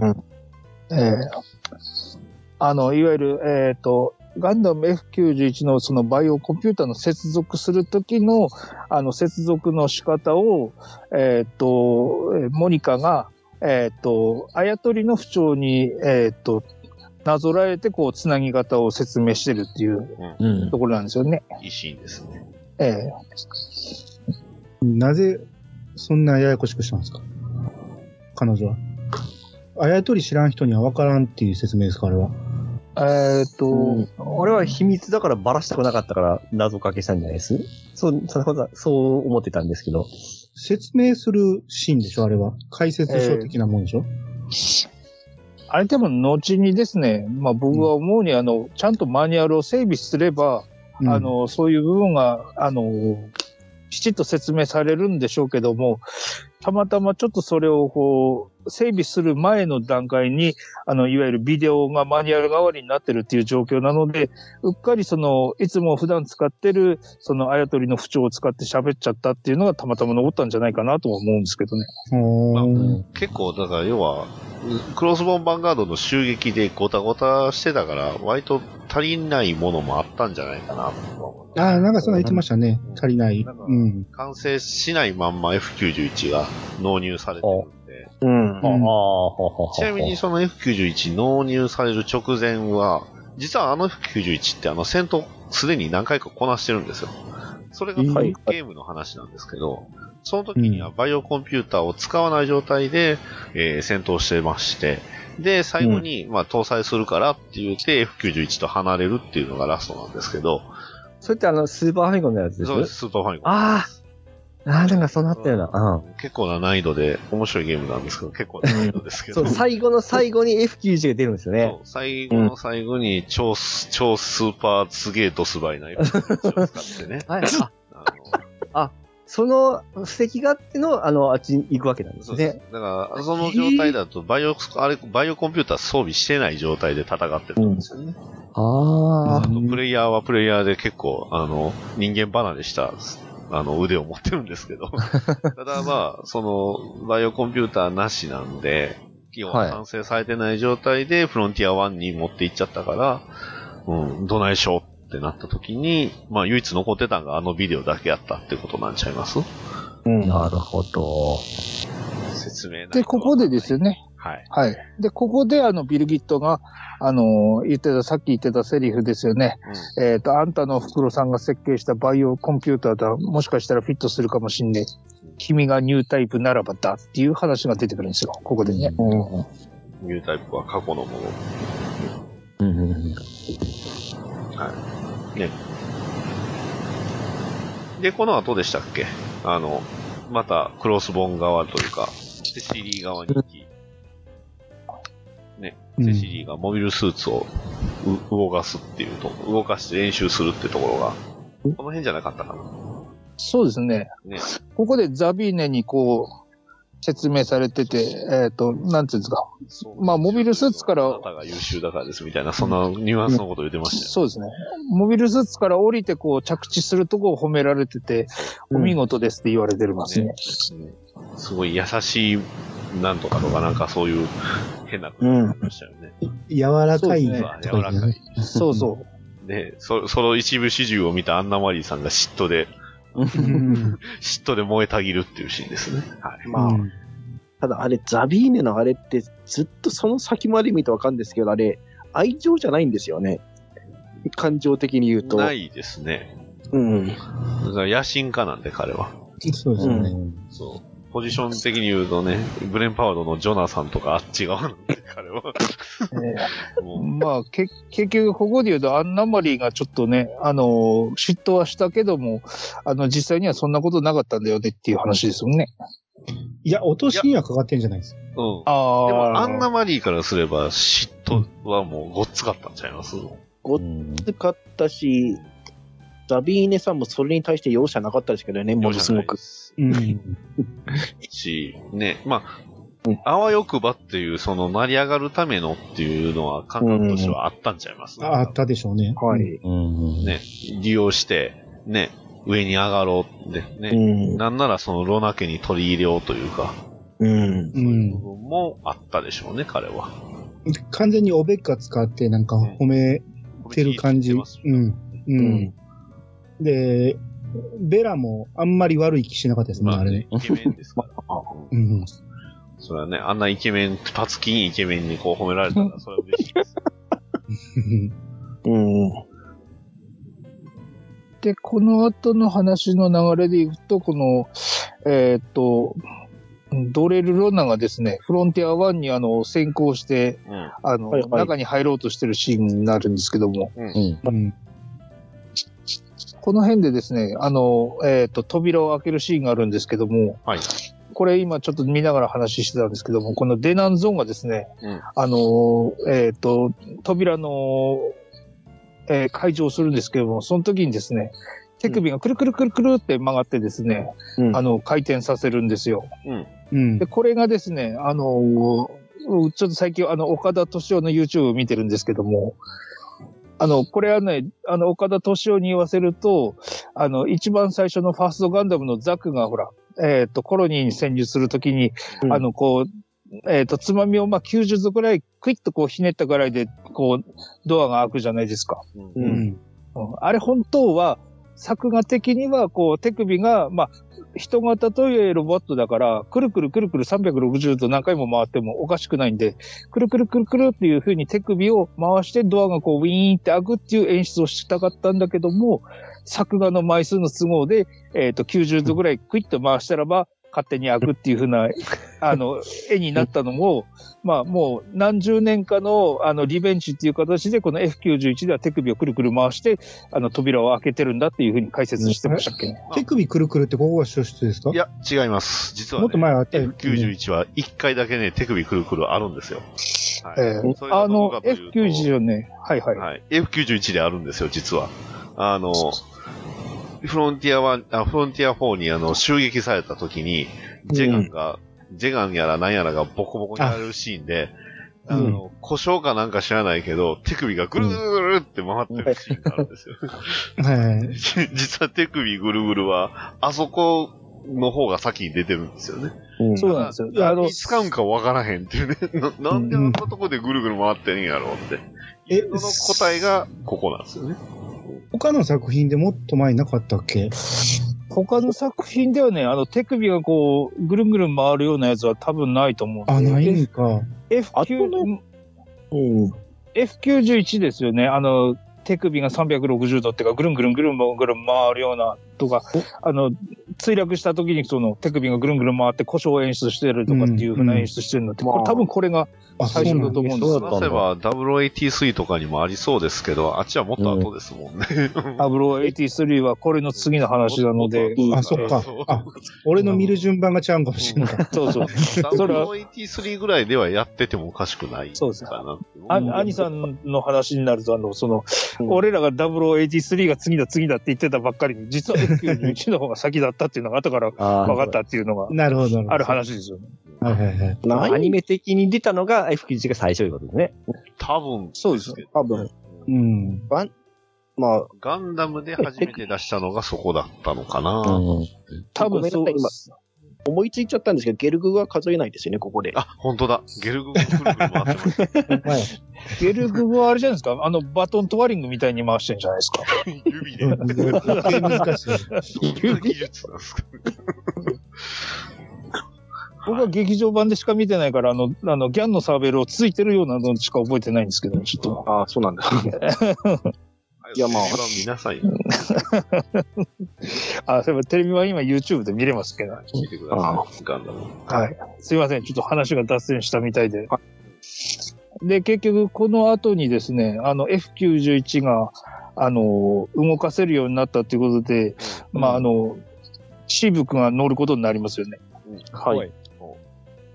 はい。ここで大事こなれやっぱセりリフですね。うんはいはい。 F91。ガンダム F91。シールブックアノで来ますってとこですね。はい、はい、なんはでい。こんな言い回しなんでしょうか。 言わないんですかこんなの。いやいや、と特にそれについてはあんま、今思い入れがなくて、僕はその、その前にあの、えっ、と、壁にあるあの、ビームライフルを取るときにあの、なんだっけ、整備の人にあの、直前になったらオートに切り替えるんだよって怒られるシーンを今思い出してたんで。ところは、要はその、そもそもシーブックがあの直前まで乗るっていうのは誰にも言ってない、分かったわけですよね。うん そうですね。確かあのね、少年の中の一人、名前全然忘れたんですけど、誰でしたっけえーっと、で、ベル、え、ロド、え、ベルトーだったかなえーサムじゃなく、サムだったか、ベルトーだったか、あの中の一人が、俺が乗るって言うて、あ朝あ、みたいになるって、ね。はいサムですね、じゃあ。あサームでしたっけ、うん。うん。 はい。あの、顔が四角い人ですよね。そうそうそうそう。彼が乗ろうとするんですけど、もしかしたらなんですけど、要はブリッジにはサムが乗るみたいな言い方でしてたんじゃないかな。だから、通信でわざわざシーブックアノーで出ますって言ったんじゃないかなと思ったんですけどね。なはるいほどはいはい。まあ割としっくりくるというか。うん。あ、ほんその前に F91、お口がついてるとか言われてたじゃないですあか。あ、言ってはいまはいはい。すはい。あ口はまあまあ、いいとして、その後マスクがつくじゃないですか。んキャシャン、はいキャシャンみたいな。キャシャみたいに。はい。あ、なんか意味あるんですか一応、あの、あれが出てる時が大事なんで、それをその、うんうん放熱する前は、米、あれちゃいますあの、うんマスクつけてそいた方がかっこいいからとか、そんなガンダムっぽいからとか、そんなんちゃいます。ああの口、口は放熱のため。あれ放熱です。そうですね。あの、ね本気出したら放熱しないといけないぐらいにうんうん、えぐ、はいはいはいえぐいことになるんで、だから、うんうんあのそれを出すために、そう。あとはじゃあマスクいらんのちゃいます。かっこいいからつけてる。まあ、いいからですね。 とというか、どうしてもガンダムにしたかったんちゃいます作った人。うん。ああ、えーなるほど。でもね、口から、口ぐらいから放熱せえへんと、あの、 全然ね、あの、体温下がらへんって、機体温下がらへん、はいはいどないしょうってなった時に、あそれうなんかちょっと、そんな話あったような気するんですよね。なんか、あ、そうなんです。本当は口ありのやつだけでデザインしてきたら、やっぱりそれはっていう話はどっかで聞いたことはないようになるような。あありそうだね。やっぱり顔ぐらいから、やっぱバイオコンピューターもあるし、顔ぐらいから放熱せえへんと、ね、このままじゃ、あの、ゆだってまう、どうしよう、でも顔はガンダムにしたいって、せやっていうことで損したんちゃいます。うんうん。この辺は多分大人の事情と、あと、放熱したシーンがかっこいいっていうのもあるんちゃいますうん。わかりやすいじゃないですか。ま顔あねがやっぱ変わると、あの、本気で、ね。はいはいはい。うんで、あの、はいまあまあ。顔がうんついてない、あの、ほあのマスク外した状態だと、より人みたいな顔になってるんですよね。そうです勇ね。者ロボみたいな感じで、要は口があるような感じに見えるんで。ああ、 なんか、はいは鼻、鼻筋もスッとしてますもんうね。ん。そうい。。うんだ。からその辺ライ、ライディーンみたいなね。そう、大事みたいなね。 そうその辺もやっぱり含めてのデザインだったんじゃないかなっていう。うんはいはいはい。うん。これまだ半分もいけないですよ。そうですよ。はい。ちょっとあれじゃないですか。途中ちょっと休憩入れた方がいいんじゃないですか、これ。どうですかどっちであも。う僕は大丈夫ですけど。大丈夫だはいうんじゃあ、このまま行きましょうか。はい。はいはい。はい。やっと出撃しましたよ。はい。 で、F、F91 が、あの、出撃しまして、モビ森の中に巡洋艦が的なところからでですね。うん。うん。で、あの、いわゆる、えーっと、お兄さん、あ名前が今出てこない。ドレルロンドレルロナ。はい。うん。ドレルロナとかのモビルスーツと、えーっと、いわゆるヘビーガンとか、あと、F91 が今戦うっていうところから始まるんですよね。うん。はいで、えーっと、なんだろどうしたんですかえ、あの、いやあちょっとごめんなさいあそこで言うと、要は初めて渋くが人を殺すんでう。す。そうですね。そうですね。うん。でも、要は、あそこまず、1回目、確か殺した時って多分実感がないんですよね。うん。そうですね。だから何のあれもなかったのに、要は2回目、3回目で撃って殺した時に、初めて実感が湧いて、ううん。ーって言ってましたけど、あの、そうですね。後で遅れてくるっていうのは、うん。ガンダムでは、ね、最初のガンダムではやらんかったことかなって。ああ、なるほど。まあ、なんか、に、うん、ね、やっぱりその、殺人を犯したっていう少年の心理描写って、割とガンダムで大事なポイントじゃないですか。うん。そうですね。ね、うんそれで平気なやつはやっぱり頭がちょっとおかしいと いう言わざるを得ないから、その辺はやっぱりシーブックは人間なんだなってね。うん。まあ、それをより、あの、きつくするとあの G のレコンギスタみたいにお腹下したりするんですけどね。 ああ、ちょはいはい。あれ、あれはちょっと待ってください。そうですか ?G レコ語らせたら長いですよ。はいはい。あれは2回ほどやらかしましたんで。うん。ジリコは素晴らしい。あの、F91 のあの、反省点がすごい生かされてる作品なので。はい。まあ、はい。まあ、その時やるとき読んでください。はい。で、えっ、と、それであの、ドレルロナが、あの、撤退することによって、あの、フロンティア1の話が、あの、一旦終わりまして、またフロンティア4に舞台が移動するわけですよね。はい、そうですね。はい。はい。で、えっ、と、なんていうんですか、シープ君がね、近所の人に、っていうか、近所のおばあちゃんに聞き込みしてるんですけども、うんあの、えいわゆる、あの、セシリの実家のパン屋のところで、あの、近所のおばさんに話をしたらば、まあ、あんなロナ家の女って言われるシーンから始まって、うんっていうことでですね、シーブクが、あの、一人で勝手にですね、フロンティア1からフロンティア4に、あの、偵察に来てるんですよね。うんう。ん。モビルスーツええ一気でね。 モビルスーツ一機で。そうう。ん。これも分かりづらいのが、この帰りにならんと分からないんですよね、そこは。あれも分かりにくい。もう分かんにくい。確かに。うん。一回目では、うんなぜこのシーンになったんやって、分からなくなるんですよね。うん。スパンと飛んでますからね。はい。で、こっそりこう、なんていうんですか、えっ、と、ロナ家のその、えっ、と、お屋敷の方に潜入してですね、うん。まあ、あの、無事、難なく、えっ、と、セシリの部屋に、あの、到着しまして。うんあはれいでもでへちょうど蛇が、蛇がおったじゃないですか。はいはいはい。庭にね。はいはい。え、蛇っておんの野良蛇が。 そう。はいはいは野良いの蛇がいるココロニーに。コロニーの中に。え必要あるで人工的に話しないと、まあ、飼ってる蛇が逃げたんかもしれんけど、うん。多う分、ん襲撃でペットショップとかが壊されて、あーなるほど。あ、思ったんですけどね。まあ、それなたら、だのうん。うんギャグシーンだけかと思ってましたけど、そういうことですギねャ。グシーンには必ず蛇を使わないといけないっていう。そうそうそ作う。品 よくありま すよね。蛇の柄,、まああの柄だけ残るパターンそとうだかけね。どそうそうですね。ガンダムのギャングシーンっていうと、あの、ジャブロであの、蛇の柄だけ残って蛇が逃げるシーンがありますから。ありますね。もう一回言いますけど、G のレコンギスタもヘビーのギャグシーンありましたから。で、それで、この、えっ、と、えっ、と、シープ君があの、セシリの部屋に侵入しましてあ、れおちょうどお父さんまだ生きてますあれお父さん死にませお父さんはねまだまだ生きてます。お父さん、この後ですね。まだはい。はいはい。で、あの、ちょうどセシリが髪を切ったところなんですけどあも、はい。うん切っちゃいましたえー今ちょっとその顔面を見てるんですけども、はい。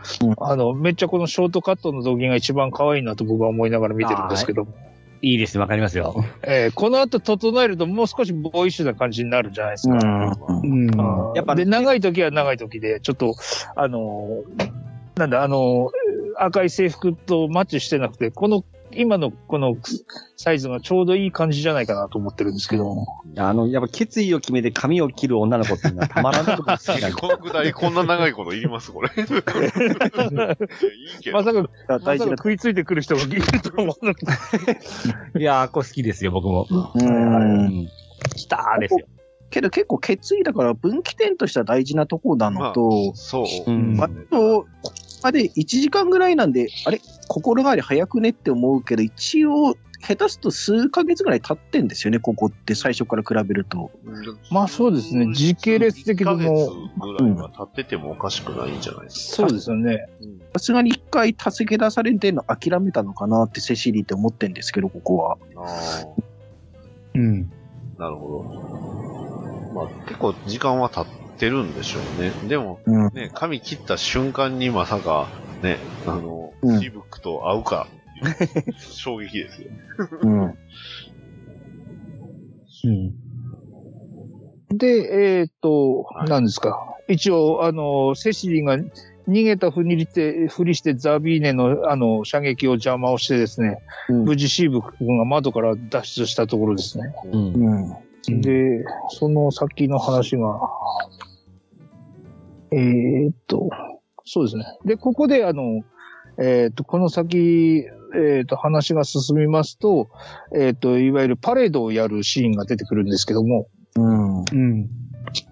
で、この時にですね、えーっと、モビルスーツが出てきて、えーっと、ここでデナンゾンダー、デナンゲーダーっていうセリフがあるんですけども、うん。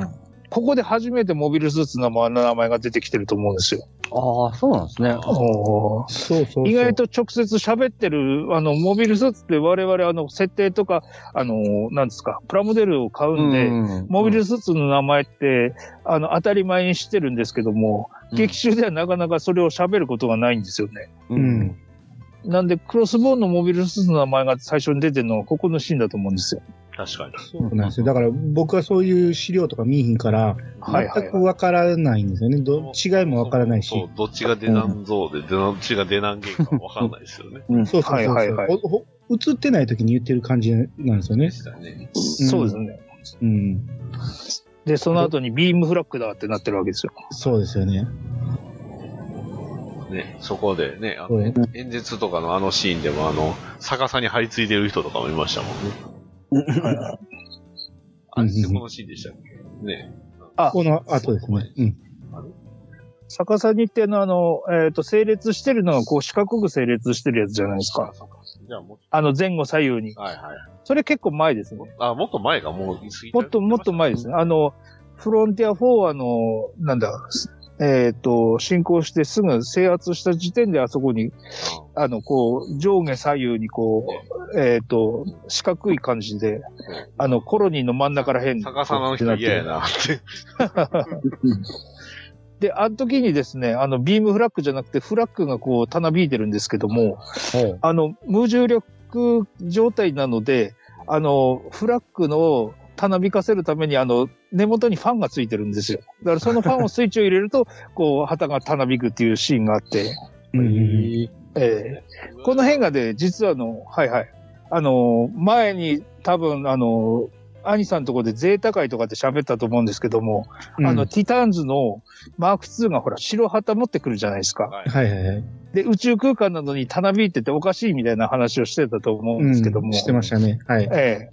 あれもですね、あの設定から言うと、あの、フラッグの絵の部分にガスを噴出する部分があって、うん。えっと、それで、あの、ガスを噴出させながら、たなびかせながら白旗を振った状態で、マーク2が持ってくるっていう、あの、技術設定があるんですよ。後付 け、後付けでしょ、そあれは。あいや、後付けじゃなくて、その、いわゆる設定画集みたいなのを見ると、そういうので、あの、たなびかせてますよっていうふうになってるんです小けど。説でもそこはえね、ーえ描写してるんで、あの、ガス圧でね、あの、旗を出して、そこからこう、風で、あの、たなびかせるように見せるっていうのはね、割と、あの、あるんえでただーまあ、あの時持ってきたエマさんの手紙はハレンチやったですけどね。え。もう僕は、あれ、あれでハレンチっていう言葉を知りました けど、そう知りましまあ意味はよくわかんなかったたですよけくど、わかんないそでのす当け時どはねね。。うんはい。で、ごめんなさい。で、ここで、あの、はい。で、えっ、と、いわゆる鉄仮面が、あの、えー演説をしてるところを、あの、狙撃されるんですけども、そうっすうん。で、そのシーンでですね、あの、いわゆるあの、ベラがですね、あの、側近にですね、うんシープックを見つけたらば捕らえてほしいというふうな指示を出すんですよ。うん。うん。これがうまく伝わってなくてですね、あの、なんとか捉えられないものかというふうな言い方しかしてないので、あの、犯罪者を捕まえるような感じ、勢いで、あの、捕まえに行くじゃないですか。言ってましたね。ええ本当はあの、あの、友達だから連れてきてみたいな感覚だったんだけども、これが結局、その、あの、悪い奴を捕まえるような雰囲気でみんなが動いてしまったんで、結局シーブックが逃げることになって、それが、えっ、と、なんだ、お父さんが乗ってる車ごと襲撃、モビルスーツで攻撃を受けちゃって、あお父さんが死んでしまったってい。あそうこって、要はその侵入したのが、シーブクだっていうふうに勘違い、まあ、ほんまはそうなんですけど、勘違いされてたから、じゃないかなと思ったんですけどね。はい逃がした相手は、こう、結局最後まで追い込ってっていうシーンなのかなと思ったんですけど、まあ、それ以上に、あの、鉄仮面撃つんやったら、ロケットランチャーでも持ってこな鉄仮面しなへんよな、もう。もう一回カーンって弾いてましたかね。いやでも、ボディ、体に当てても弾いたんでしょうね、多分。ああ、うんと、まあ、後にわかるけど、サイボーグですから、もうあれ。うん、そうでしょうね。宇宙でも外出れるし、うん。しかもノウハウコントロールできる。胴体銃で撃たれるシーンって映画版でありましたっけいや、ないんですけど、多分、歌えたとしても、多分、大丈夫やったんかなって。確か漫画版だと4、5発撃たれて平気っていうシーンあるん です 怖あの、至近距離でハンドガンで4、5発撃たれたけど大丈夫ですっていうシーンがあったんですが、まあ、漫画版は漫画版でぶっ飛ばんでです ね、ちょっとまあ言っときますけど、うんで映画版だと多分ですね、セシリーが最後のところにあの、えっ、と、あの、コックピットから無理やり開けられた時にこう、あの、銃を撃つんですけど、その時にあの、グローブをちょっとかすめるんですよ。う。うんん。で、中の肌みたいなのがちらっと見えるぐらいだけども、それをお構いまいなく、うわははははって言って、こう、コックピットから引き抜くっていうシーンがあるはずなんですよね。うん鉄仮面などですよね。あのはい技はい術はをもっと広めたら、多分勝てんかったんちゃうかなってぐらい。ね、あれ量産されるとちょっと厄介でしょう、さすがに。量産って多い。めちゃくちゃ強いじゃないですか。いや、うんドゥガチさんじゃないので。まあねで、ここでその、、そっちそっちがあったから。はいはい。で、ここでそのフロンティア1からフロンティア、えあフロンティア4からまたフロンティア1に逃げ帰るんですけども、はい。で、その時に、えーっと、なんですコックピットにですね、簡易ベッドをつけてですね、お父さんを寝かせてるシーンがあって、モモビルスーツのコックピットっていうのはなかなかいろいろできるんだなっていうねはい。ところも演出がありますうね。んうんで、お父さんが、えっ、と、お前とリーズをちゃんと育てたよという遺言を残してお亡くなりになってしまいます。うん。はい。で、それで、えっ、と、戻ったらば、あの、まあ、あの、不幸な対面があるんですけども、はいうんで、この後のし、このシーンの後ですよね。あの、ビル・ギットが、あの、ニュータイプについてしゃべまた喋るんですけども、うん。ええニュータイプっていうモビルスーツのパイロットとしてはスペシャリストがいたんだけども、そういう奴らって大概人生が不幸だったんだよなっていうあーような話をはいはい。してるシーンがありますね。はいはい。うん見ましたねあアンにシーブックと、あとセシリーのことを言うてるってことでしょうね。うん。物語的な話では。まあ彼がそれを指したわけじゃないんですけどね。で、その後の結局、ね、またパン屋の親父のシーンが出てくるわけですねうん。みんな待ってたパン屋の親父。すごい悪そうな人だったのに。うん。で、ここで出てくるのがそうですね、さっきの一番最初に出てきた悪い軍人のあの第3部のバルド、タイでしたっけか。あああの、あーわはいはいは若い本さんの声の人。うん。で、ここでですね、今ちょっと見ながらやってるんですけども、そのさっきのあのコズモあ元大佐ですかうんあれがですね、あの、なんかほ正規の今の軍人に対してオベッカ使ってるように、あの、給料取りの連中よりここにいる人間の方がずっと働くみたいなあの、オベッカを使ってるっていうシーンがあって。うんで、えーで、ここにですね、その、なんだ、コズモあの、元大佐の他にですね、隣にあの、なんだ、抵抗派の女の人がいるんですけども、エルム。はい。これが、えーエルエリム夫人でしたっけかエルム。これがコズモ大佐そっくりだっていうね。で、この後にちょっと、はい、このエルム夫人はどういう立場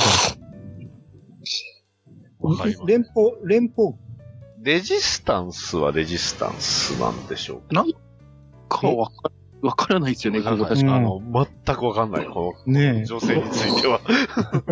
多分、退役軍人かなんかの一人だとは思うんですけ奥どさもんね。か、とか、そんなんですかね。思いっきり銃持ってますもんね。うん。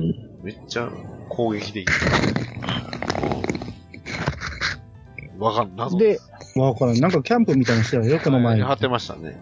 ねで、この後に、あの、シープ君が一人になって、あの、泣くシーンがあるんですけど、その時に、その、さっきセシリーが切ってた髪がちょっと、あの、服についてて、それがふわっと流れてきて、セシリー俺どうりゃしたらいいんだ、みたいな感じで泣くっていうところで、また舞台が変わるわけです。ほえ。い。ん。あれもしもし、あ、聞いてねえや。あ、ごめんなさい、今、うん今なんか一瞬どんどん進んでください。い やごめんなさい今 今一瞬音が消えたかと思って、俺俺の、ええ、コナタンさんがどんどん進めへんと。う ちが、うちにまたミノフスキー粒子が飛んでるんで、たま に。はいはい、すいません。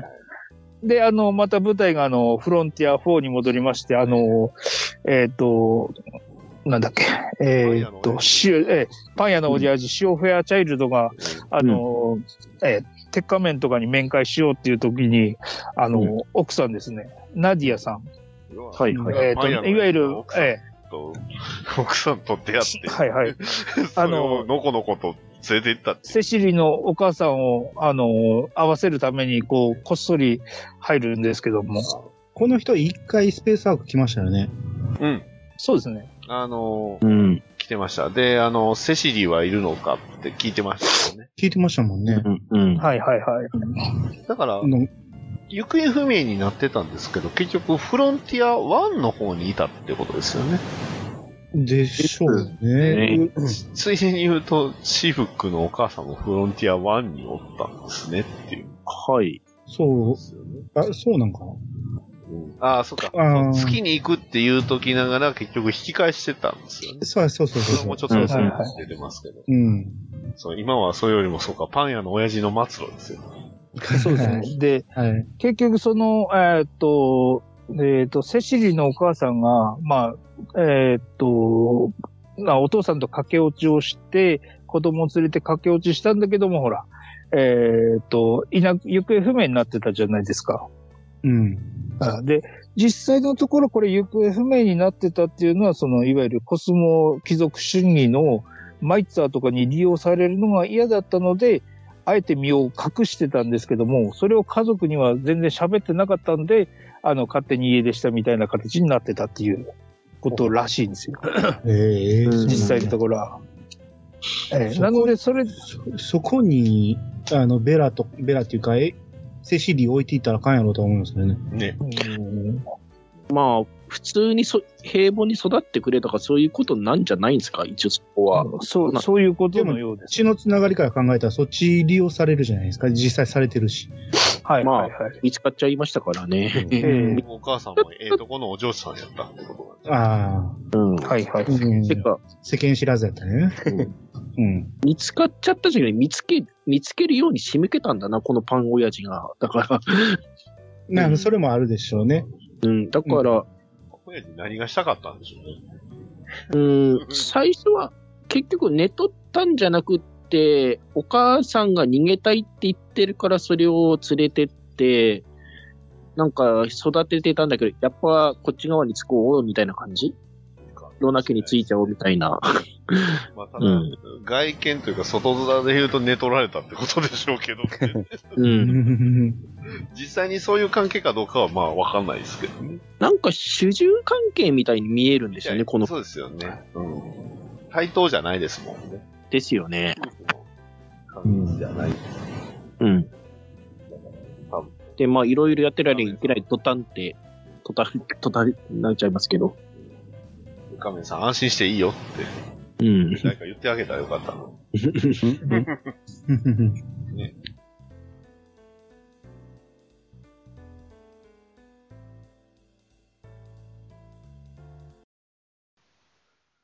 はい。というわけで、第73回は以上になります。第74回後編でまたお会いしましょう。これがスパルタの流儀だ